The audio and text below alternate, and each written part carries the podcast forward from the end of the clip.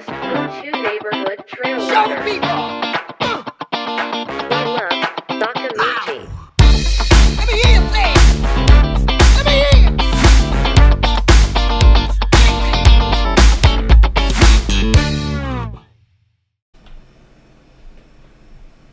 い、はい、どうも野山さんこんばんは。こんばんは。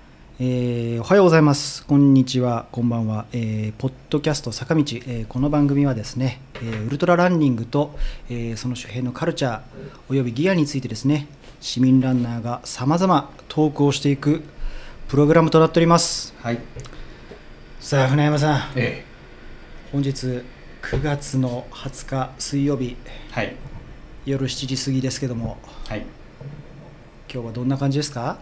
今日はちょっと人数がだいぶ多くて。あれ？なんかこのなんか収録現場にいつも僕と船山さんがなんかむさ苦しいそうですね。おじさんが2人、今日はちょっと華やかなうん、なんか感じで。ちょっとこうにぎにぎやかなはい。あの収録機材も足りないぐらいのそうそうそうマイクがねマイクがちょっと足りないマイクが 4, 4本が限界はいなのね。ちょっと席替えなどもありつつ。はい、なんかね今日ゲストの方は番組はい。始まって以来のはい。ゲスト参加。ですかね。ということになろう UTMF の時より多いですかね。そうですね。UTMF の時4人でしたもんね、はい。うん、うん。あれを超えるゲストの方たちにね、来ていただいてるわけなんですけどもね、はい。どんなお話をするのかなって大体みんなねあの察し 察しはついてると思うのでね。はい。ここでもったいぶってもねしょうがないね。何ら意味がないんですけどもまあ一応後でお話ししましょうとはい。いうことでね。はい。船山さんあれですか、えー最近は、はい。いかがお過ごしでございますか？そうですね。まあ、その、もちろんこれから話すビッグレースの出たり、出たりというか、ペーサー参加だったんですけど、はい。だったり、はい。まあ、ちょっと足を怪我していて走れない時期もあったり、おおお珍しいですね。はい。うん。まあ、あのランニングで怪我したんじゃなくてただ椅子から落ちただけなんですけど、うん。まああとはいろいろあのランニング系の、えー UTMB とかうん。ともさんのグランドスラムとかうん。なんか見たりして、うん。ちょっと気分を高めつつ、うん。走れない日にも悶々としてました。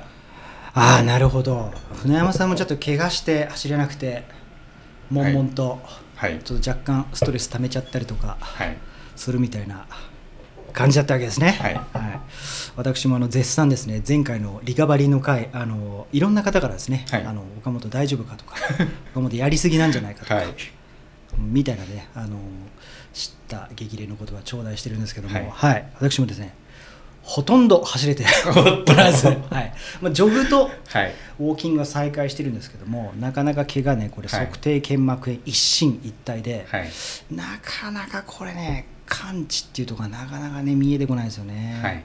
みたいなとこがちょっとストレスたまるななんて思いつつなんか測定腱膜炎患ってるとはい。測定腱膜炎っていうこう漢字5文字。はい。僕の周りに集まってくるんですよ。はい。そうなんですね。ニュースとか見てたり見てたり見たりとか、はい。インスタグラムとか見たりとかしてると、もうね点滅するんですよ。点滅するんですよ。はい。でこの間も今週ですよ。はいメジャーリーガーのツインズの選手はい。コレアっていう内野手、はい。これまあめちゃくちゃスーパースターなんですけど、はい。この人も測定腱膜炎であ。試合中にはい。痛くて退場退場とかもうリタイア。はい。なかなかないと思いますよ DNF DNF とか、まあはい。内野手だからもう痛いっつって試合できないっつって、はい。そのままベンチに退いちゃった。なるほど。っていうぐらい5月から患っていて、はい。いろんなことやったんだけど治んないみたいな。はい。これや。俺もわかる。みたいな。俺もいるぞみたいな。なるほど。話をですね。今日はちょっと測定腱膜炎の話は、ね、後ほどねあのレースの中でも出て絡んでくるそう感じですすかなんでね。私もうね転んでもただじゃ起きないですから、はい。たくさんネタは仕入れてまいりました、はいはいはい。ということでね。何時間かかるのやら今いやまあそな何時間もそんな何時間もやんないやんないですけども、はいそのまあね2時間ちょっと超えるかなとは思ってますけどもはい。ねそんなこんなでねあのー船山さんと岡本がねあのジタバタしてる間にも、はい。ね地球がね回っているとはい。いうことで、あのー本日はですね、えー坂道ニュースヘッドライン、まあ、ちょっと短縮版というような感じなんですけども、はい。えーっと船山さんの方から、ねはい。ジャストインのニュースがあるんじゃないかなっていう、そうですね。先ほどはあの、ちらっと言った、うん、まあ、トモさんのグランドスラムお達成、すべてサブ24、井原智和選手、はい、グランドスラムとは？とは？とは？何なんですかね。え？グランドスラムで一応その決まったレースがあって、アメリカのはい、ワサッチを含む？ウエスタンステイツもそうじゃないですか。含むんですかね、うん。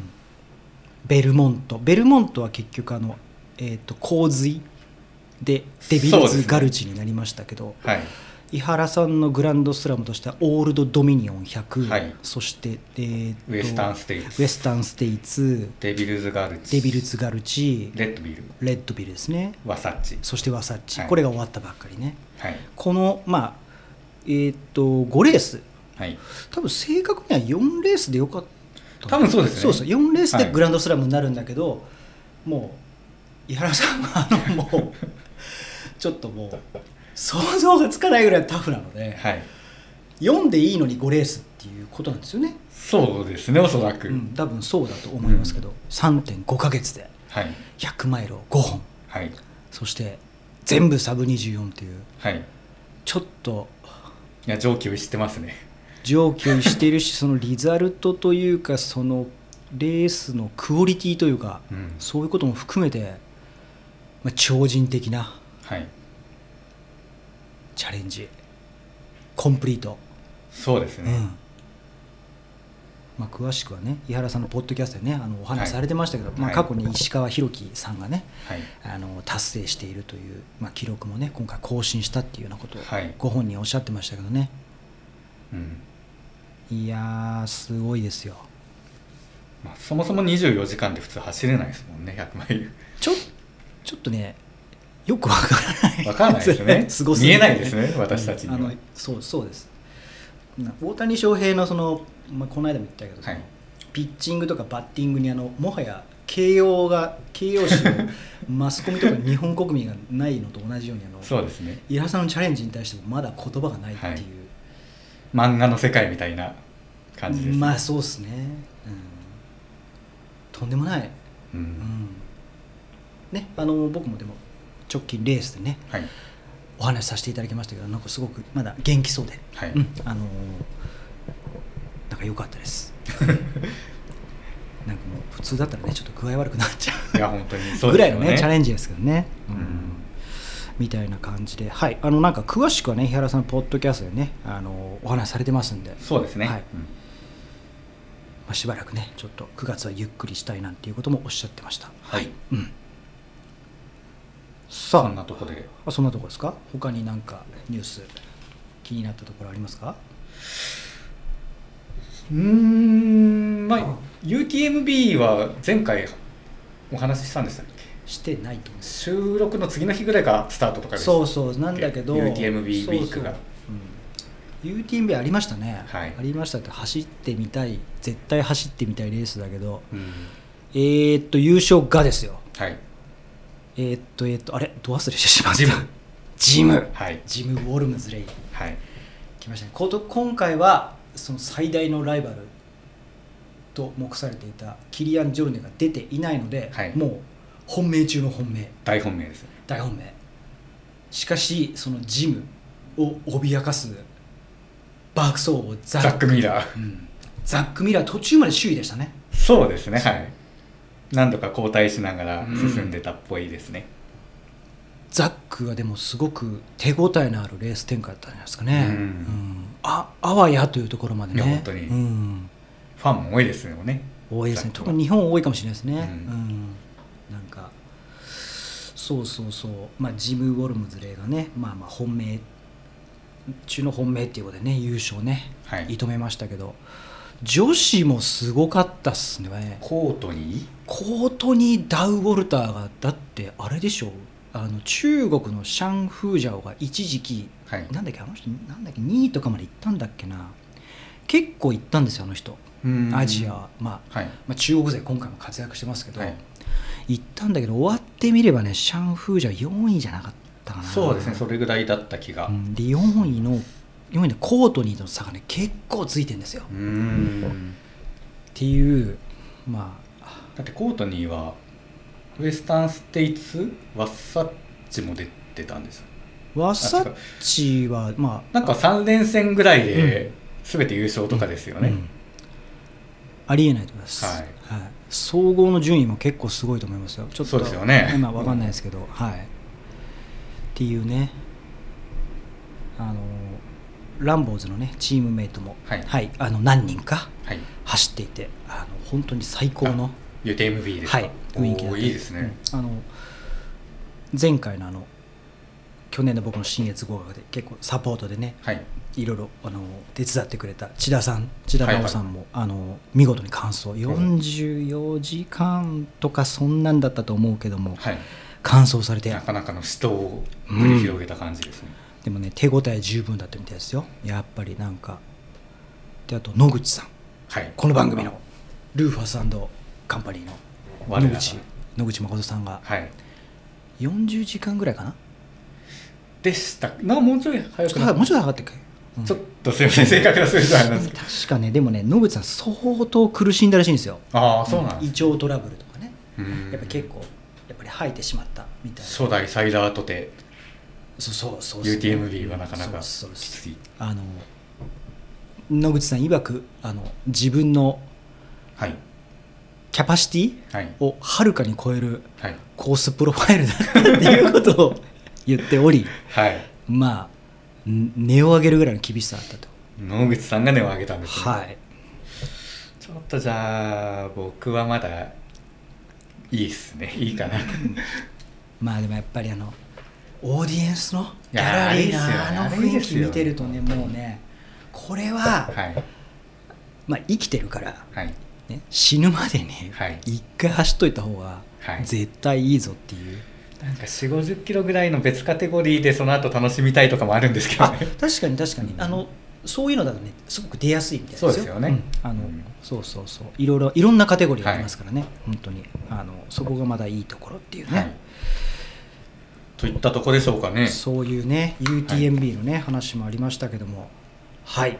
はい。それではね、えー坂道ニュースヘッドラインとしては今回ねこんなところにいたしましょうか。ちょっと短めではい。はい。はい。はい。はい。本編ということでですね。何ですか？は。今回は。今回の本編何でしょ今回は新越語学トレイルランニングレース。うそうです。ねなんでそんな。なんかよそ行きみたいな。よそ行きですか？知らん。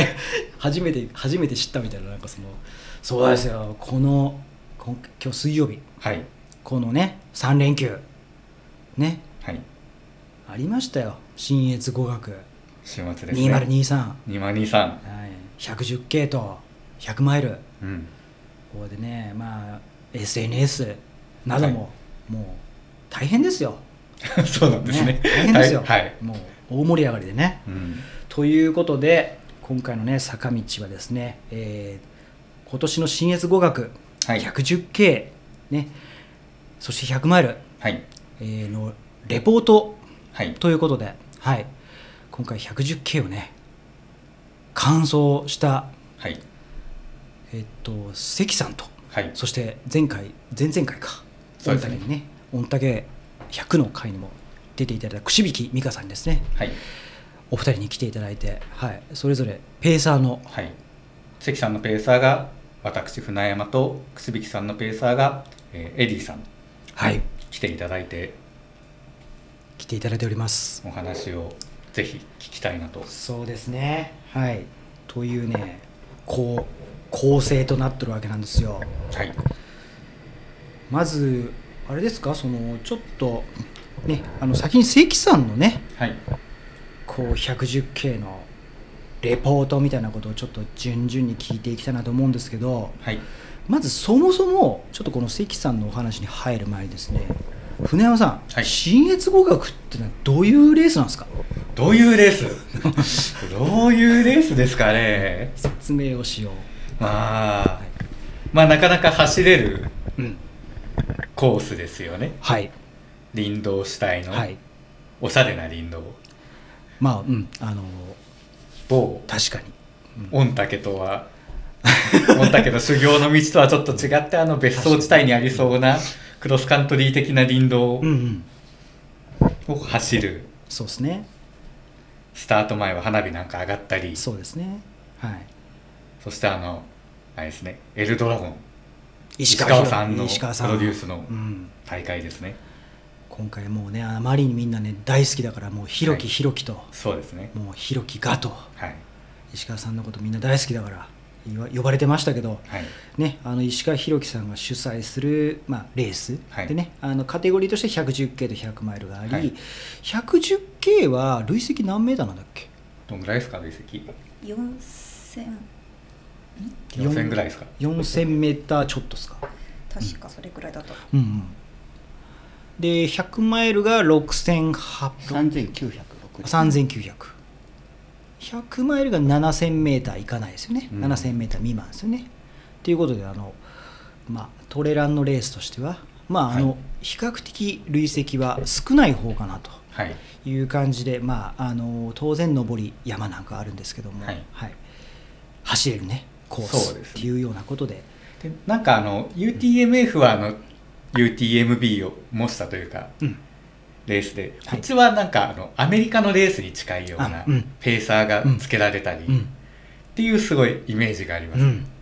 そうですね。あのそこは本当石川さんが北米のレースをね、はい。ずーっと走ってきたっていうこともあってそのカルチャーをねね。日本にもっていう思いがあって、うん。こういうねレースになっているっていうことで,、はい。ね、で場所が長野と新潟の県境ですよね。ね。両方ですよね、はい。うん。だからまあスタートがマダラオはい。高原ね、でマダラオからえーっといろいろないしまあ100マイルでいうと語学回るので110系ってどんどうなんどうなんだっけ？110系？マダラオ黒姫メノウさん、うん。まあ、飯綱？うん。うん。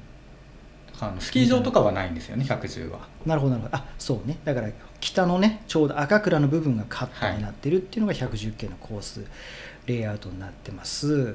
そうですね。まああの本当にあのスキーリゾートマダラオ高原とかそうですね。はい。あの妙高妙高高原とかねそこら辺ですよね、まあ、黒姫そしてはい。飯綱に戻ってくるというような感じでございます。はい。はい、でね季節がね9月のね真ん中っていうことではいまあね台風があったりとか今年は極めて去年もそうですけどめちゃくちゃ暑いっていうね。まあなんか気象がどんどん変わって暑いですね。はい。もうねこの気候変動の影響で、ねはい。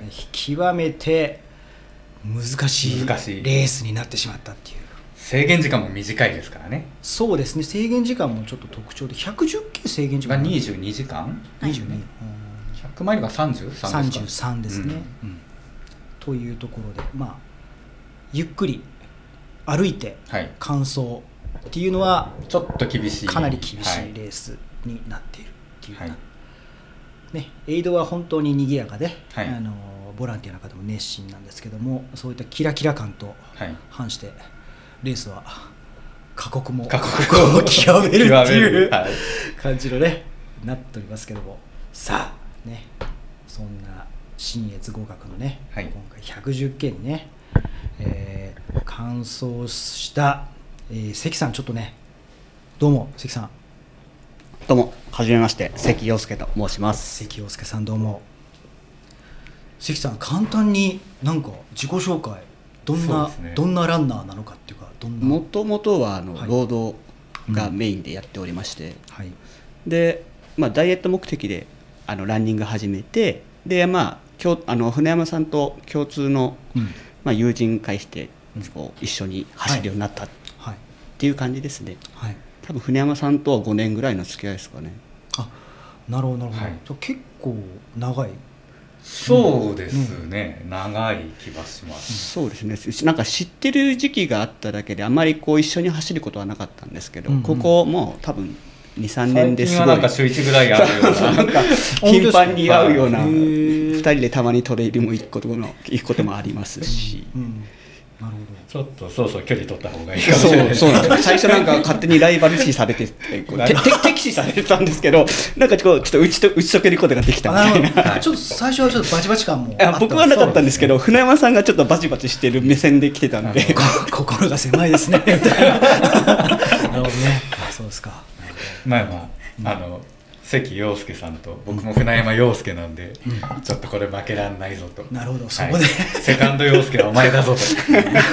ちょっとねあのあれですけども。関さんはあの関関さんはあれですか？今おいくつでいらっしゃるんですか？えっと来月ちょうど46になります。あ関さん46って僕の1個下なんですね、はい。じゃあ同年代ですね。そうです。わあなるほど。それは素晴らしい。はいいやーいいですね。い。いですね。ちょっと私し親と近感。がぐっと親近感が。よかった。ここにもねちょっはい。と往生際の悪い、ね、ミドルがいたっていうね嬉しいぞっていう。必死です。はい、いや最高だと思います。はい。そして関さんはあれですか？そのこれまでのレーストレイルランニングというかまああのレース歴として主だったところはどんなところが？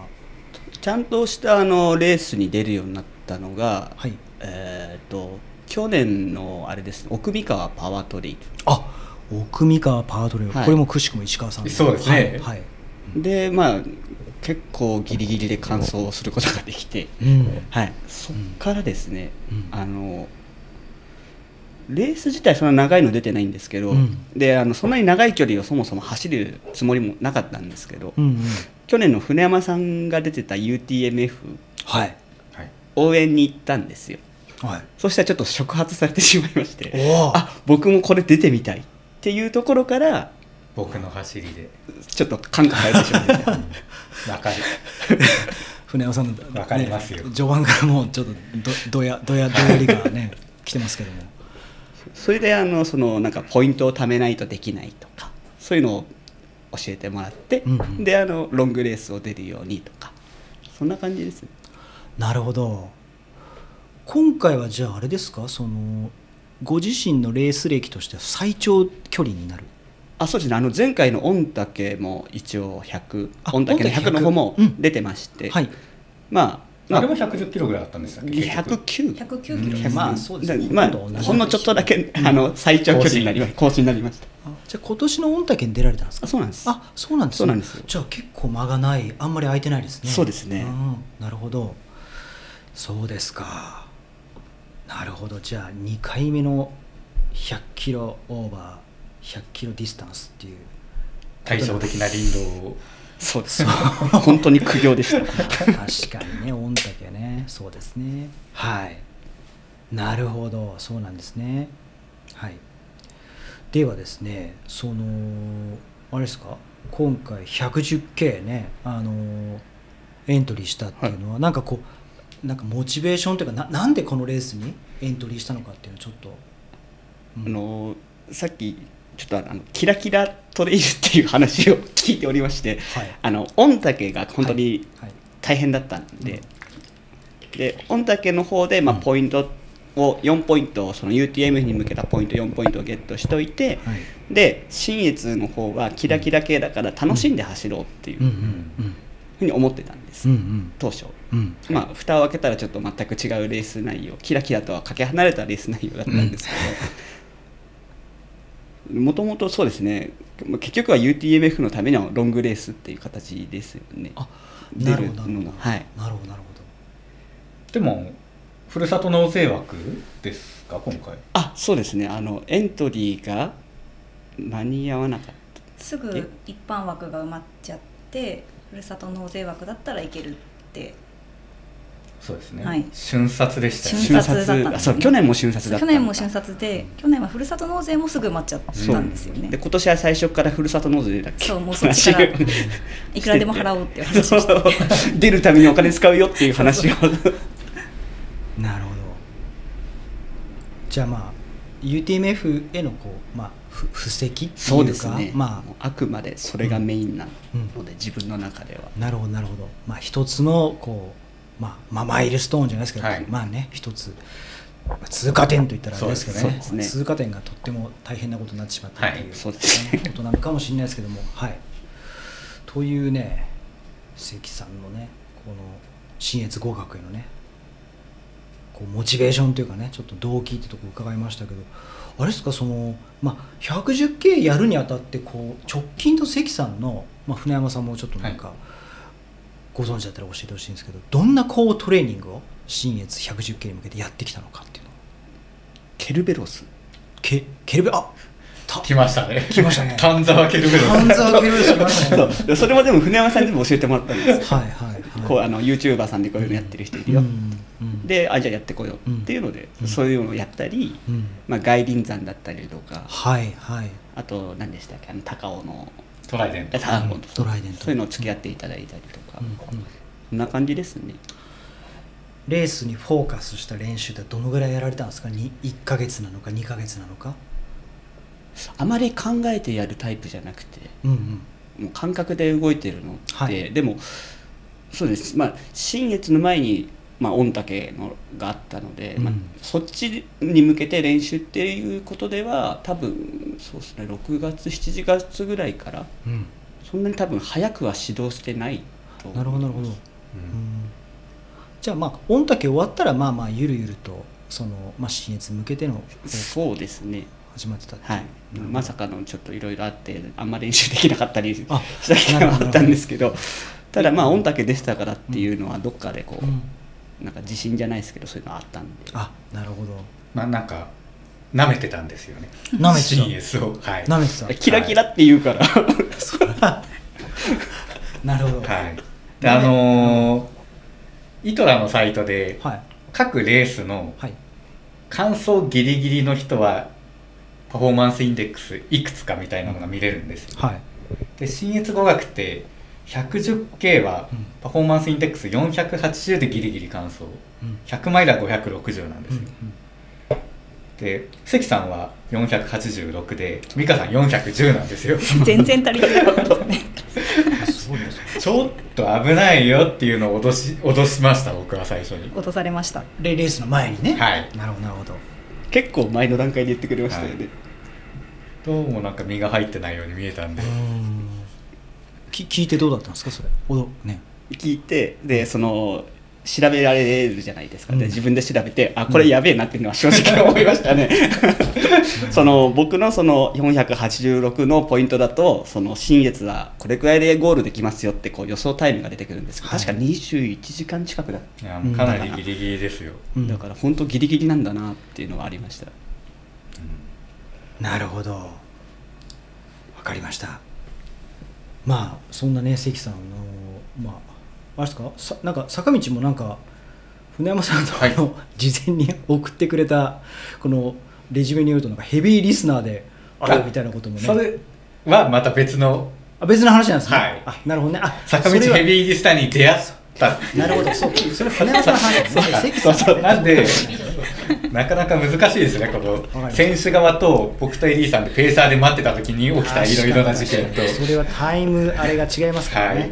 あい。や失礼いたごしましたちゃごちゃになりながらそうですねいやいや。あじゃあ。じゃあもうそれちょっといいですか？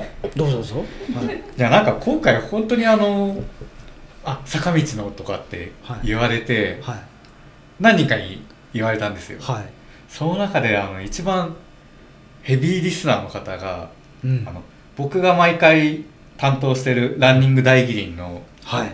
ランニングの裏技のコーナはい。ーの技全部スマホにメモってておおあれじゃあのもう本当話半分のようななんか大大なるほど技がないのに、うん。で今日はあのこれを全部試そうと思ってるんですって「いやいやいや危ない危ない」なんですけどありがとうございます」って。もう本当になんか「船山さんですよね」って最初「はいなん。か坂道聞いてます」ああありがとうございます」うん。本当にメモってるのを見せてもらって、うん。ああなんか真面目にやった方がいいなって僕は思いました、ね、うん、いやでもそうやってスマホにねメモしていただけるのは本はい。当光栄のね、こう本当に。光栄の限りですけどね。あの本当にちょっとギガを使っちゃってますか？ら ね我々のせいで本当に効果があるのかどうかと。はい相当ちょっと。その容量分ちょっとお金払わないといけないなと。そうですね。まあそこはね。はい。ごめんなさい。これはちょっと。というようなねこともあったと。時間だった事件です。ね、船山さんペーサーで待ってましたからね、はい。い、ろんなことがあったと。いうことでじゃあ正規さんのそのね実際のレースにねちょっとね、あのーレース展開にお話進めていこうかなと思うんですけど。はい今回のレースはちょっとざっくり聞いちゃいますけど関さんどうでした？辛かったです。つらかった。本当に。本当に辛かったです。辛かなんかうん。御嶽より辛かったです、うん。僕の中では。なるほどなるほどなるほど。それは？あの体調悪くて寝込んだ時間があって。うん。でただそのこれ一人だけだったら絶対僕乾燥もできてないし、寝るという判断も多分できなかったんですけど、はい。それはもう完全に船山さんのおかげでうん。ちょっと寝た方がいいんじゃないってか的確にアドバイスくれたのでもう素直に従って寝ましたから、うん。いやその間に岡本さんがいたんで僕ちょっと遊びに行こうかなとちょっと寝てる胃薬いただいて。そうなんですよ。なるほどなるだから正直、まあ、な内臓もまあそんな強い方ではないんですけど、ほどうんもうちょっと一回寝させてっていうぐらいそこまでこうへこたれるとは思ってなかったんで、うん。まあ辛かったですね、うん。天気もそうですし、うんうんうんまあ、雨で途中も登山道が川みたいになっている状況っていうのもありましたし、うんうんなんかサバイバルだなって思いながら、うんうんちなみにあのね僕と合流する前の前半戦はどんな感じ？前半戦はもうただただ暑さに負けないようにと思ってて、であのまあスタート前にラントモさんに会ったり、はい。あとスタート直後あの石川さんもマイクで、あの熊坂のエイドまでは絶対無理しない、はいはいで熊坂からがあの本当気をつけてみたいな感じのアドバイスをいただいいたりしてたので、はい。まあ、それ通りに。でかつ練習不足も自覚していたので、はい。まあ本当慎重に行こうとうん思いまして。うんでまあ熊坂までだいぶ遅く遅い感じですけどたどり着いて、うんうんさてこっからだぞと思ってあの、うん。え関川ですか？うん。川沿いうん。が本当に辛くてもうほぼほぼ歩いてました、うん。僕の周りも人もほぼほぼ歩いてましたね。大体熊坂ぐらいまで300位ぐらいで進んでますね多分バンフが392そうですね。金俣林道入り口272そうですね。じゃあその辺はあの余裕を持って。そうですね。まだあの別にかもうどっかが痛いとか、うん。えー気持ち悪いとか、はい。めまいがするとかそういったことは一切なくもう後半のことを考えてた感じですね。でそこから関川沿いを走って黒姫そうです。笹ヶ峰って向かうなんか一番暑くてきついとこですよねそうですね。本当にきつかった。川沿いが本当にきつかったです、110K のスタートの時間が何時でしたっけ？5時半です。朝の5時半、はい。いうことはい。この熊坂黒姫でちょうど50キロぐらいで要するにだとするとおお時間的にはどんな感じになってるの？熊坂の江戸が35キロ地点はい。だったんですよ。はい。で黒姫が49キロ地点で、でちょうど僕12時ぐらい11時12時ぐらいだっうんたかな。お昼？本当に一番ピークを迎える時っていうのも大体それぐらいになるっていうのも分かっていたので天気予報も見て、うんうん本当気をつけようと思って。うんうん。誰も見てないだろうけど一応ストーリーで慎重にいきますってこう 自分に言い聞かせるようにストーリーインスタのストーリー上げながらやってました。なるほど。なるほど。いや見てましたよちゃんと。まあ船山さんがね見てくれてますよね、なるほど。まあ一番きつい時間とねあのもう雲一つない快晴、本当に。ね、日差しもすごく強烈なそうですね。感じでしたよね。はい。はい。まあなんかあの黒姫で連絡いただいてちょっと長めに休むって言ったんだけど、10分で出てきて。そのなんかいつもエイドって僕多分34分しかいないんですよ。はい。あ早いですね。うんあのなんかじっとしてていいのかなとかいろいろ考えちゃうんですけど、うん。だから10分って結構僕の中ではこうゆっくりした、はい。こうおまあ、お手洗いなんだりとかいろいろあるじゃないですか、うんでも船山さんの時もっと長くか休憩すると思ったんですよね確か。いやなんか30分ぐらいいるのかなと思って。そうそんなにいるつもりは外とサクッと出てきたうん。なるほど。そして、えー、笹ヶ峰。で合流したんですよね。そうですね。合流してもう5分？合流した途端土砂降り。結構すぐでしたよね、そう僕もちょうど笹上にいましたけどものすごい1時間はね降らなかったと思うけど30分以上は降ってた、うん。もう土砂降り。ですよね。でいやもう本当に。雷雨で。であのけき気温気圧が急低下していくのも分かるようなもう、うん。急激に気温も下がっていくようはない感じで多分走ってるランナーは結構あの直前まで暑かったから、うん。あの気温差で結構きついんだろうなと思ってましたけど、でも大変でした。もう雨に打たれるのそんなに、まあ、喜びはしないですけど嫌いではないので、うんうん。まあ船山さんが結構顔がこわばってる感じだったんでこれ早く行くぞって感じなのかなっていうのはありましたけど。いやあのなんかこの土砂降りでなんかエイド出るの躊躇するのかなと思って。はい、もう僕はもうレイン着てバッチリ準備して。うん。でその様子見ながら、まあ、もう当然あのあの雨の降り方ですから、はい。僕も着替えながら、うん。まあ、補給しながら、うん。で荷物入れ替えながら、まあ、できるだけ早く行く感じなんだろうなと、うんうんうん。もう結構本当早かったですよね。僕いや早かったです。もっとゆっくりするつもりだ何分いたかとかはちょっと、いやでも全然10分ぐらいじゃなんですけど。それは早いですね。はい。うんでやっぱその雨だったからそのそこのあの時点で出発するする人が誰もいなくて僕らだけですね。そう本当にそうですよね。でだいぶ順位を挽挽挽回することがねできて、ええーと20 30人ぐらい？30人ぐらいかわしてますねそのエイドで、違うわ40人近いですよ、うん。エイドで38人。エイドでパスしたわけですね。はい。そうそうです、なるほど。それで僕はあ意外とやる気あるんだなとそうあそうすごいなあの内臓どうとか、どっか痛いとかすごい心配してくれて、はい。その後のプランを多分考えてくれてたんでしょうね、おお。僕は何も分かってないんでただどこも痛くないしその時点ではうん。何もなく無事に来てるんで、うん。大丈夫全然大丈夫ですよ。行ってからちょっとスイッチが入ったみたいで 古山さんが。僕はもうあの土砂降りの中をすぐ出たっていううん。ことができたんであまあ完走は絶対できるなってその時思いましたけど、うん。うん。で、えー笹ヶ峰を出発して、まあ、割とゆっくりながらも走り、そうですね。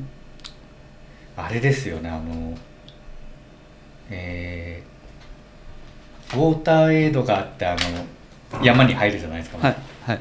あそこがもう土砂降りでそうでなんか普段川がないはずなのに 川を渡ったり、ー図書ポイントになってるでしょ？うなんか川を、まあ、川になっててでやっぱり濡れたくないからできるだけ最初のうちは避けて走ったりするじゃないですか、逆に疲れるんでもう川入ってもいいからその水の中ジョボジョボジョボうん行ってしまった方が逆に楽な状況になってて、平坦な場所もぐちゃぐちゃで。そうですねもうなんか足がズボってなってチーズフォンデュみたく足を上げたら真っ黒になって。チョコレート本でいや本当に。あチそうチョコレートフォンデュチーズフォンデュじゃない？結構疲れますよねそれはね。そうですね、でこれがこの後ずっと続くってなるとちょっと厳しいぞとは思いましたよねさすいがに。や本当にサバイバルすぎてびっくりしましたよ。走れなくスピード出せなかったんで。笹上に出ると西登山道入り口大橋林道その間の区間ですね。あの6キロでしたっけ？の区間。ですね。まあそこはちょっとね僕もうわ走りたくないなって思いましたけど。あそこでかなりやられたランナーの人そうですね結構多いらしいですね。メンタル的にもね、うん。削られた人多いでしょうね。うんうん雷なんかもね、はい。あー怖い感じでね結構なってましたよね、まあ大橋林道をついてそこからの戸隠ってかなり走れる区間じゃないですか、はい。なんで関さんもちょっとにもあのこっからは全部走るぞとうん声をかけてうんうん。頑張ってもらったもらいました、どうでしたあの区間？映えスポットとかもありましたけど。あれバイスポットって怖いやつですよね。えーと神社。戸隠神社の奥様。奥あれととあとあの鳥居がぐわー並んでるちょっと僕は怖かったです。あそうですか？あ 怖かったです。あそうそうなんですね。なんか気分転換にいいかなと思った。まあ気分転換にはなりましたけど気を紛らわすっていう面では、はい。でまあ僕が先頭で引っ張ってとりあえず全部走らせようと思って。はい。でもなんかあのあこのスピードでそんなハーハー言うのみたいな状態にだんだんなってきちゃって、うん。でちょっと気持ち悪い。っうん。うん。うん。ていうことになってきちゃって結構命からがら戸隠についた感じですよね。戸隠の時も声かすれてたんですよね。声がかすれてた。僕疲労がたまると声やっぱかすれて出にくくなっちゃうんですよ。それまで元気にあの会話してたのが喋る気力もなくなってきて、で声大丈夫ですよ何々なりこう、うん。キャッチボールする時の声がもう、うん。ああ疲れてるなって思あってて。あなるほど。自分でもちょっとわかるちぐらい。ょっとこれまずいなっていうのがあって、うん。で戸隠ついてなんかお蕎麦を3杯ぐらい食べてた。おかわり自由って言われたんで。であったかいお蕎麦だし戸隠だから蕎麦美味しいしあこれ食べるしかないなと思って食欲があったんで。あそれはねそう。それはいいですね。そうなんですよ、ん。であったかいのを食べれば余計ね、はい。あの戻るだろうっていうのもあったので、はい。うんおかゆも食べて。でそば湯飲みながらおん。おかゆいただいて、うん。おじやうん。雑炊か、うん。でもまだなんか体調が優れず。であの胃薬はいはいはい。飲ませてください。はい。ケメガシンさんを。ガシンさんははい、はいこれパンチが効いてるらしいけど飲んでみて。うん。いただいて、うん。で飲んだけどやっぱそんなすぐにはやっぱり良くならないじゃないですか、うん。なんでちょっと休ませてもらいます。うん。で横になって、もう全部船山さんの言うことをずっと聞いてた感じ。あのあのそれはこうペーサーとしてのだから務めを結構果たしてますよね。いや本当に。いやあのー僕的には戸隠ついた時点で、はいやべえ潰しちゃった選手をって思ってたんですよ。もう全部走らせてたから。なるほどなるほどなるほど、うん、なんであのちょっとここは優しく もう贅沢なに時間を使ってゆっくりしてっていうことで。体調が悪くなったの気持ち悪くなったの何何かこう思い当たる節はあるんですか？ないんですよね。なんかこう脱水とか、まあ、よくあるのは脱水だと思うんですけど、給水はまあこまめにちゃんとしてました。もう水だけじゃなくて、うん。あのスポーツ飲料もそうですしあとサプリメントはい。なんかも取ってはいたので。ナトリウムあそうですね。なるほど。はい。はい。なのでまあ多分うーん寒暖差とかなのうん。かちょっとわからないんですけど、多分10度ぐらいは変わってたと思うのでその昼間と比べると、うんうんうん。まあ、空腹もあったのかな、まあ、正直言うと詳しい なんていうかこうこれだっていう原因がちょっとわからないんですけど、うんはい。なるまあでちょっとそういう状態なんで寝てもらって、ほど、うん。で10分ぐらいですかね寝て。どれくらいなんですかね、うん。でまあちょっと走るのはきついけど歩くんだったらいけるっていうことで、ね、ラスボスのメノウさんに向かって。うん。でちょっとここで僕はあの後ろに回ったんですよ。うん。あ関さんの。なるほど、はい。引っ張るんじゃなくて。で関さんのペースではい。ちょっと登ってもらう。登りがすごい強いんで、はい。まあ、そしたら割と快調にそう最初やっぱほぼ寒全部歩きなんですけどそう寒かっガンガン抜けて、うん。そう寒くて全然スピードなんか出ないしとりあえずやっと歩くって感じだったんですけど、うん。ただ声に張りが戻ってたのは自覚があったんで、これ体温まったらちょっと戻ってくるなっていうのがあって、うん。うん。でさっき言った通り船山さんが急に後ろに回って、うんで一瞬僕はこれはペーサーとペーサーに見捨てられた状態なのかなってちょっとあの引っ張ることを諦められたのかちょっと一瞬思っていやそんなことはないと思って。うん。得意なとこはあの自分のペースで行ってもらった方がいいのかなと思って。でその間になんかインスタストーリー船山さんが上げて仲間からいいね来たよとかちょっと励ましてくれたりね、うん。これがまた関さん。の上りの歩きが速くて、うん。うん僕がちぎられそうになりながら、ああそうですか。はい、頑張ってメノウさん登りましたね。そうですね。途中マイヤーの人も言ってましたね。すれ違う時になんかペーサーが後ろにいちゃダメでしょって突っ込まれてました。速いんすよって。いやでもなんかそのぐらいやっぱそこでこうなんていうのリズムをつかんだっていうそうかね。ですね温まってくれればうんなんとかなると思ってて、なるほどなるほど。でもその例えば上着を着るうんタイミングとかも僕全部船山さん見てたんですよ、うん。で船山さんが脱ぐんだったら俺も脱ぐみたいあなるほどなるなほ それ着るんだったらあこっから先寒いから船山さん着てるから俺は脱がないとか。やもう本当に委ねそんなのてたんで。それは知らなかったです。ど なるずほど。ーっと後ろから見てました。なるほどなるほど。でも割とあのメノウさん登ってからは下りとかもねいいペースで走って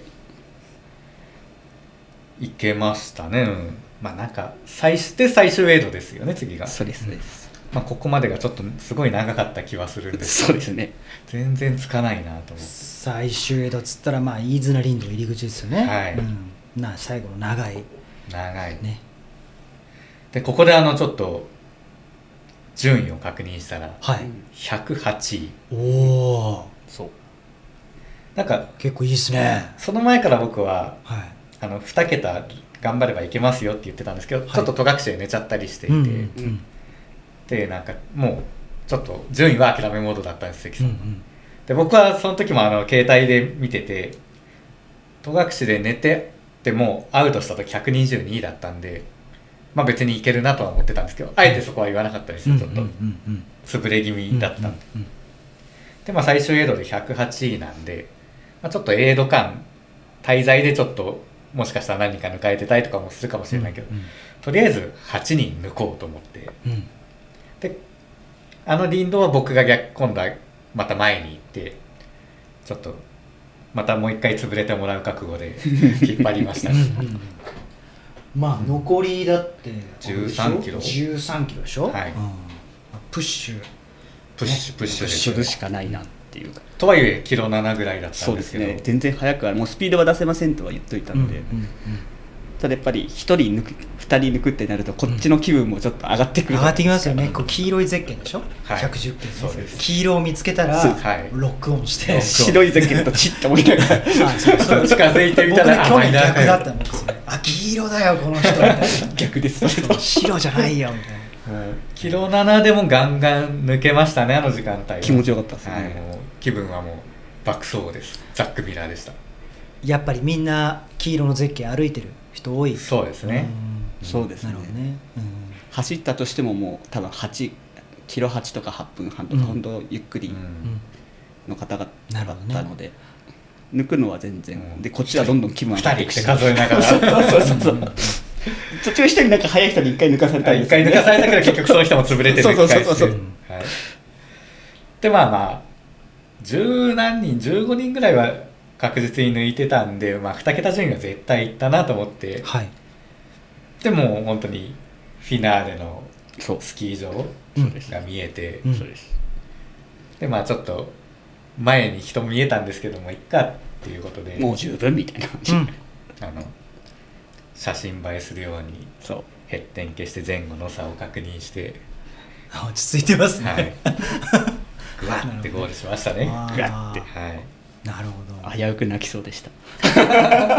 ごでこうゴールした瞬間のなんかそのどんなか感情だったんですか？いやまあ泣きそうだったのもそうなんですけど泣く前に本当ふあの何回も言うけど船山さんに本当感謝しかなくて、あだから僕一人だったら本当多分やめてる可能性が大きい。うん。あのその雨でまずメンタルそがれてたでしょうし、うんその体調不良で、うん。まあ、寝込むぐらいってなかなかないので、はい。だから多分心折られてたなっていうのがあって、うん。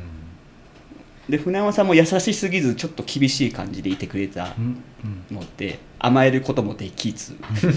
なので結果的にペーサーとしてあとアドバイザーとして本当に助かったなっていうところだから感謝しかないです本当にあの請求書送るんで、あのインスタで上がってましたよね。まああれは冗談です。計算式が上がってましたね。そうあそこだって安とか思って。宿泊費とか入れてないんで、赤字になってエントリー費とか入れてないんで赤字なんだけど。成功報酬ね。はい。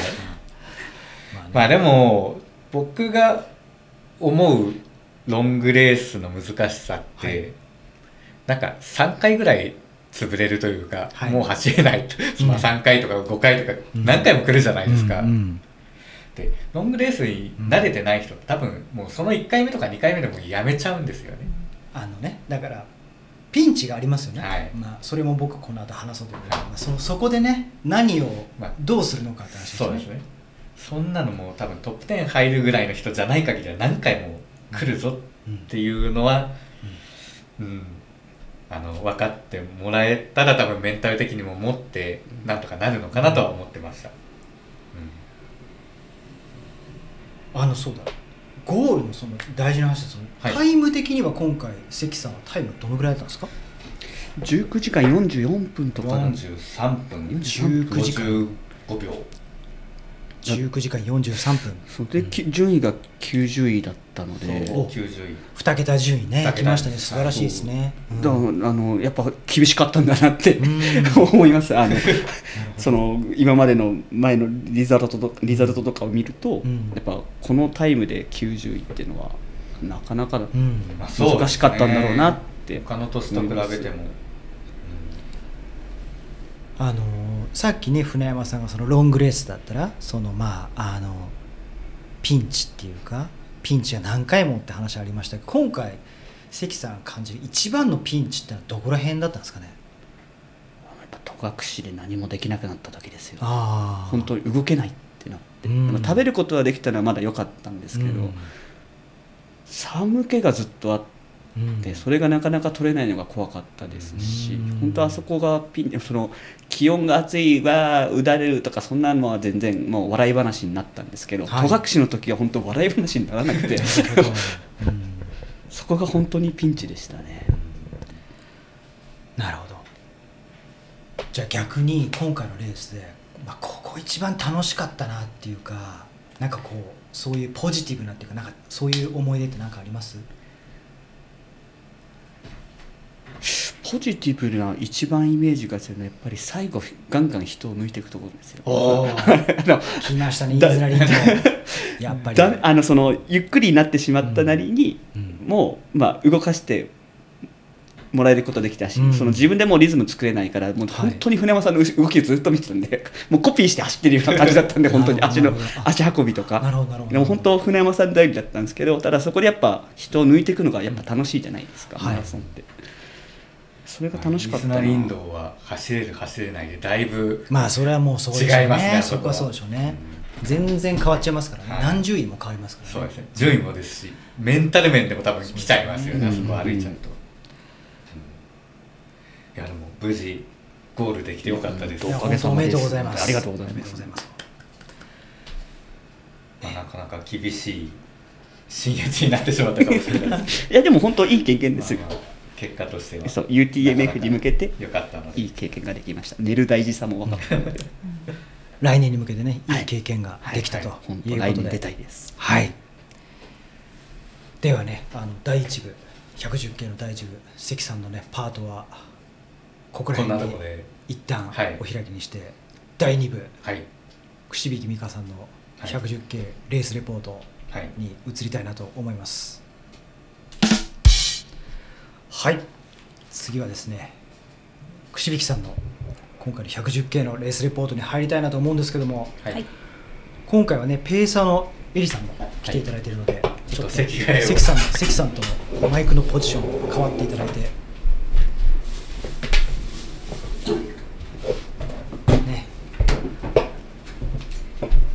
さあねペーサーのエリさんも入っていただいて串引さん今回番組にはね2回目の出演になるんですけども、はい。串引さんが出た御嶽100の回はねあの坂道女性のね、はい。リスナーがめちゃくちゃ少ないっていうね中なんですけども、はい。串引さんが出た回を境にですねなんとはい。女性のリスナーが増えましたか？増えました、おおすごい功労者じゃないですか。素晴らしい。そうです。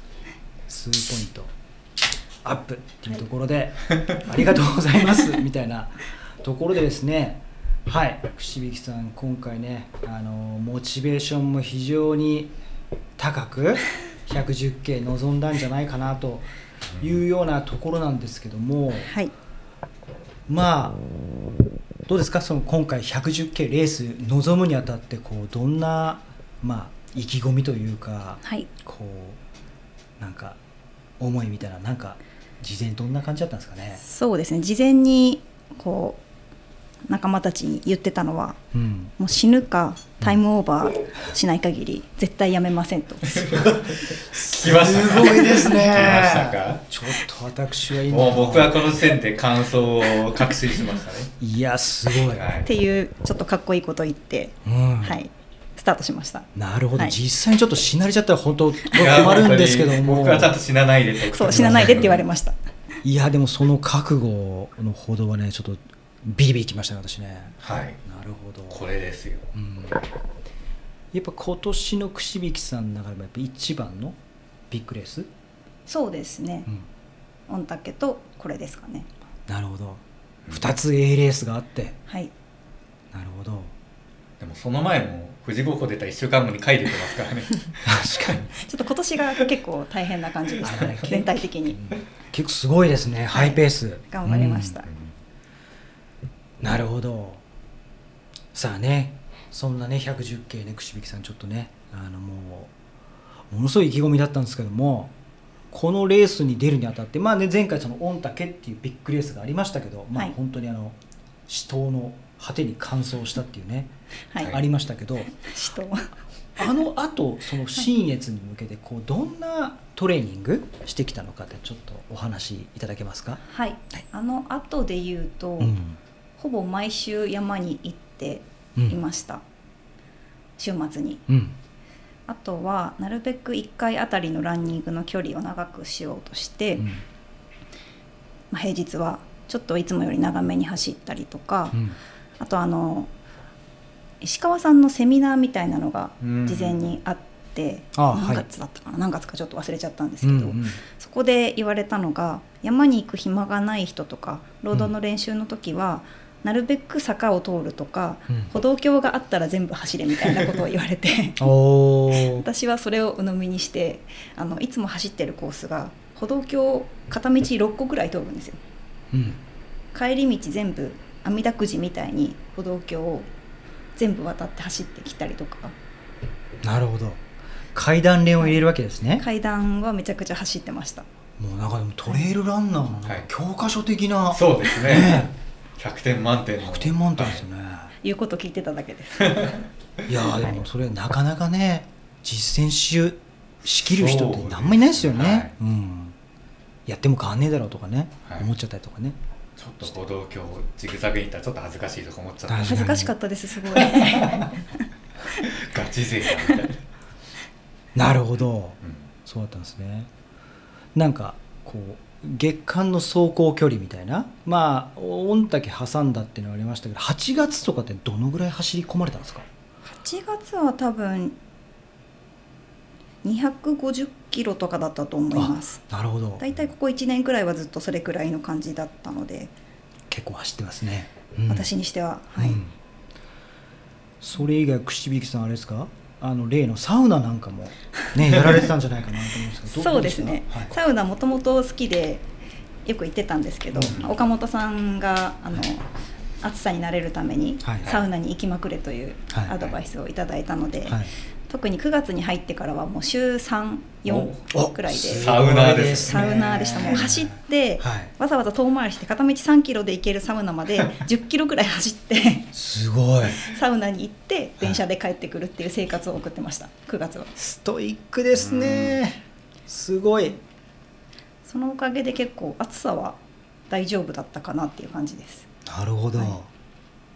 最終的にサウナなんかこう入ってるうちにね暑くなくなってくるなんていう声もありますけど 串引さんどうだったんですか？最終的には、最終的にあでももともとうん、サウナ行き始めた頃って私5分も入れなくてあはい。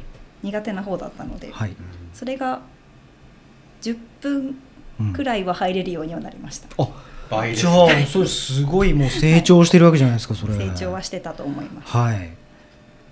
なるほど。いや新越はあのこの暑さ対策が非常に大切なそうですね。もう大会ですよね。ね近年はあのもう日中は323度。そうですね。ね。日が出るともっとなようなね、感じになりますからね。一番暑い時間に日陰のない関川沿いを走ることになるんで。非常に厳しいね厳しい感じですよね。なるほど。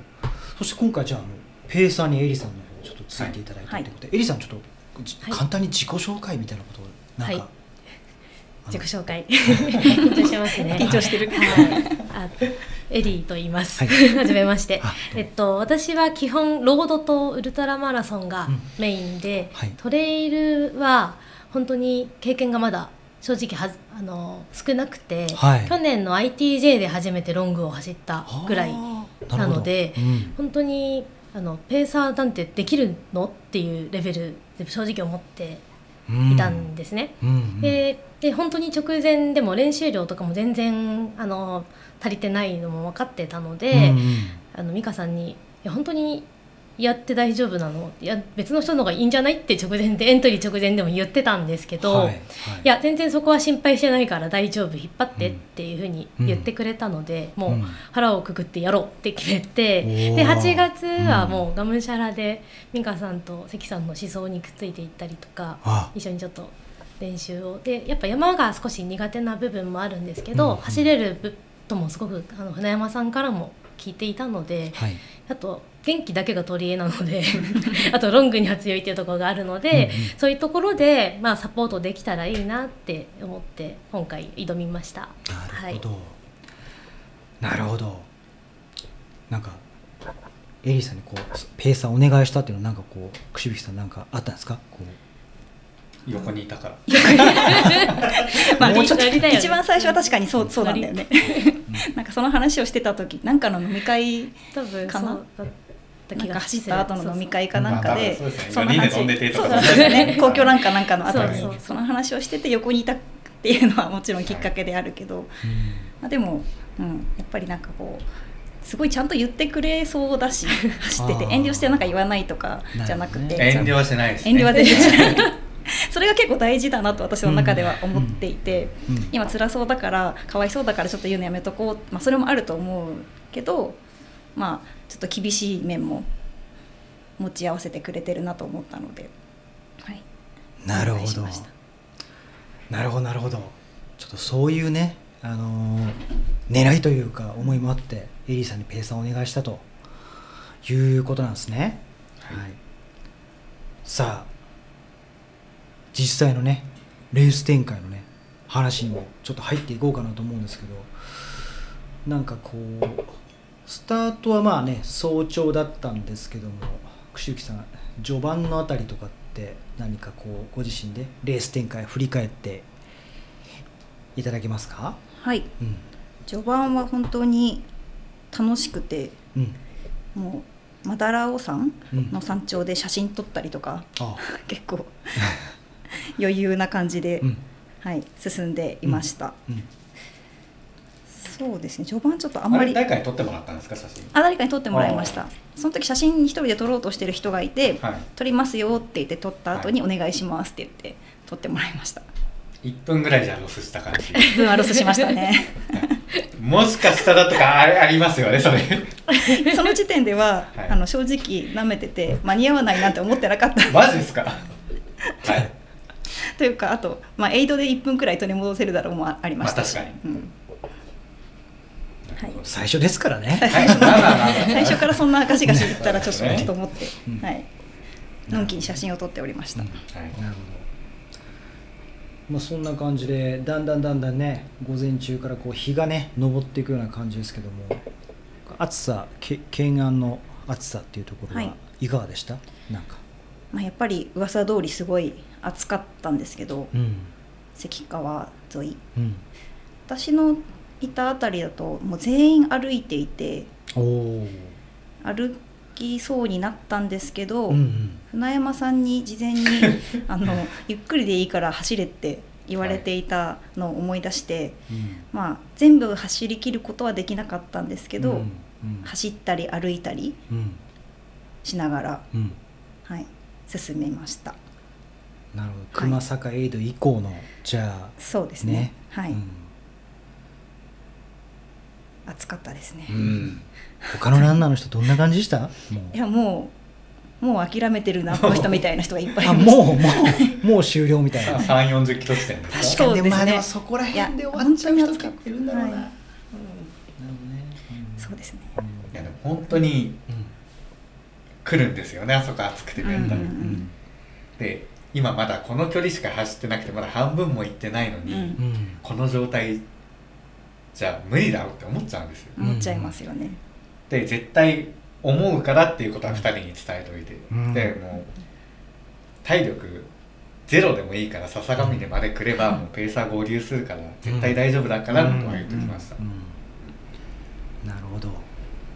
まあ関川もねじゃあちょっとこう歩いたり走ったりみたいなことを繰り返して、はい。まあ進んだというような感じなんですね。さあそしてあれですか、まあ、黒姫越えてね笹上ですけども。エリさんエリさんエリさん待ってる間どんな心境だったんですか？ペーサーとしては。そうですね、うん。結構あの船山さんと最初ずっと一緒で、うん。2人のあの関さんとうん。美香さんの2人のやつをずっと追っていてうん。予想よりも遅遅かったのでしまいには船山さんも自分も出番があるかなとまで言い始めるいやいやいや僕はあの関さんを信じてるから でそうやって言ってあの待ってる間に、まあ、船山さんと坂道のファンの女性のまあ美女だったんですよ。が現れてまあ船山さんがちょっとデレデレしてたデレデレしない。でちょっとすいません今レース前なんで。そうなのでちょっとこう普段私も緊張するタイプなんですけど、はい。和やかにはい2人をもう信じて待つっていう感じで過ごしてました、うん。でただやっぱ黒姫になかなか2人とも入らなかったので、本当にやばいかもねっていう話をしていて、ね。でちょっと話戻ってしまうんですけど、うん。関さんが黒姫着いたうんって連絡いたくれた時に、うん。ちょっとゆっくり休みますっていうで連絡をよこしたんですよ。はい。で2人揃って「いや休んでる場合じゃない」っていうのも突っ込んでってで私その時船山さんに「美香さんインスタとかやってなきゃいいけどな」っていう話をしてたぐらいなんですよね。ただただ絶対2人は来ると思って信じて待ってました。うん。はい。あとちょっとこの放送を使ってはい。お詫びがありまして、はい。すか？えっとまあペーサーで僕とエリーさんはい。待ってたんですけど、はい。まあ応援したりとかもしてたんですよもちろんコースでデー選手を、はい。はい。であ前から知り合いが来ると思って「はい。はい。おーい!」って、うんで写真こう構えて撮ってあげたりとかしてなんか向こうもカメラこんななってこっちを撮り始めたりとかして、で歩いてたんで「おい走れ走れ!」とかこうちょっとヤジを飛ばしたりして、はい。でだんだん近づいてきたら違う人なんです。えっと1485番の。1485番の方が知り合いだと思っていたら全然違う人でちょっとあのもしこれを聞いていたら本当にごめんなさい。申し訳ありませんで走した。走れだの、ね、走れ走れだのヤジを飛ばしたり ただあのー知り合いかと思って動画を回している私に対しても手を振ってあの私たちのことを撮ってくださってて。お互い勘違いしてたかもしれないですねあれは。そうですね。なのでちょっと本当にそれだけはちょっと聞いてい。たらすいませんでした。1485の方ね、はい。一応8号の方。多分 110K の20番台とかで来たそうですね。めちゃめちゃ速かった。じゃあ速い選手ですね、はい。うん。まあまあすいません。反達成しましたこれだけはちょっと言っとこうってい。う話だった、はい。なるほど。ねいよいよあの笹上でねエリーさんと合流するっていうところちょっとねあのやきもきっていうような展開もあったんですけどどうだったんですか、はい。実際にはそのまあレースとしては半分ぐらいのところですけど。そうですね。多分黒姫になかなか入ってこなかったってさっき言ってたんですけど、うん。うん私黒姫の直前で思いっきりこけてあんまりにも派手にこけたので怪我とかはしなかったんですけど、はい。派手だったのでしばらく呆然としてたんですよね。ショックで。でぼーっと座ってたらおじさんが起こしてくれて。うん。でそこから黒姫まで多分100メートルもないぐらいの場所ででエイドについてからサングラスなくしたって思って、うん、転んだ時だと思って、うん。その転んだとこまで戻って戻った？探したりとかしてて「あ戻っていいですか?」って聞いてスタッフの人に。あっていうごたごたいろいろしててそれで多分はい。5分以上はかかっているので、あーなるほど。それもあったかもしれないです。なるほど。本当に5分オーバーとかだったらいそれやなんない本当に。大事なサングラスだったんですね。まあそうです。ね大事っていうか、まあまあ、見つからなかったんですけど結局、うん。なるほはい、どなるほど。そういうトラブルがねちょっとあはいったわけですね、ちょっとしたトラブルがあって、うん。まあ黒姫にうん。つきました。体力的にはどうだったんですか？そのまあ半分ぐらいは走ってる状況だったんですけどね。ご自身のじ事前のレースプランみたいなことを照らし合わせて考えると想定通りだったのかいやいやそうではないのか、その時はまだ体力的には余裕もあったし、はい。結構楽しいなと思ってうん。走ってたと思います。なるほど。じゃあねペーサーのね笹上でねエリーさんと合流するわけですけどちょっとそこからの展開。まあ雨雨が？あ降ってくる？そうです。雨が笹ヶ峰に着くもう直前直前数キロくらいでザーって降ってきて。うん。でもその時私結構もううん。暑さで体がすっごいほてってる状態ではい。だったので、うん。完全に恵みの雨でそれで復活した感はちょっとありました。なるほどなるほど。逆ポジティブ変換器ですね 周りの人みんなレインウェア着出してるのに私だけ着ずにうん気持ちいいとか言いながら、うん。はい。走ってました。じゃあいい冷却になったわけですね。そうですね。ちょうどよかったです。うん。うんなるほど。ペーサー合流されてエリさん、は表情とかどうでした？元気でしたね。うん。本当にみんな雨でこうやられててどうしようっていうのと、うん。出発をためらってる方ばかりだったんですけど、はい美香さんだけはもうレイン着なくて大丈夫って言っても、うん。暑くてむしろいらないって言って、うん。うん。楽しい雨楽しいって言ってて 逆に救われたなと思って、うん。むしろ私の方が「えこの雨の中行くの?」ぐらいな感じ。やっぱりペーサーはずっと待機してるからこれ出んのかよっていうちょっと。でそうでそりゃそうだででも元気なうちに行こうっていう形ででも元気でよかったなって思ってただちょっと結構予想よりも遅れてきてはいたので、うん。ここからどうしようかなと思いながら出発した感じですね、でも元気だったので安心はしました。あのさっき関さんが笹上に入ってすぐ出て40人ぐらいパスしたって言ったんですけど美香さんの見たら82人パス。すごい。そう10分10分で出たもんね。10分しかいなかったんだ。カレーとかしっかり食べたんだけど。うん10分20秒ぐらい。82人ってすごいですね。してるからそう40分までには出ようって言ってあそうそう32そう。分にアウトした。カレー食べたからもっといたかと思ってました。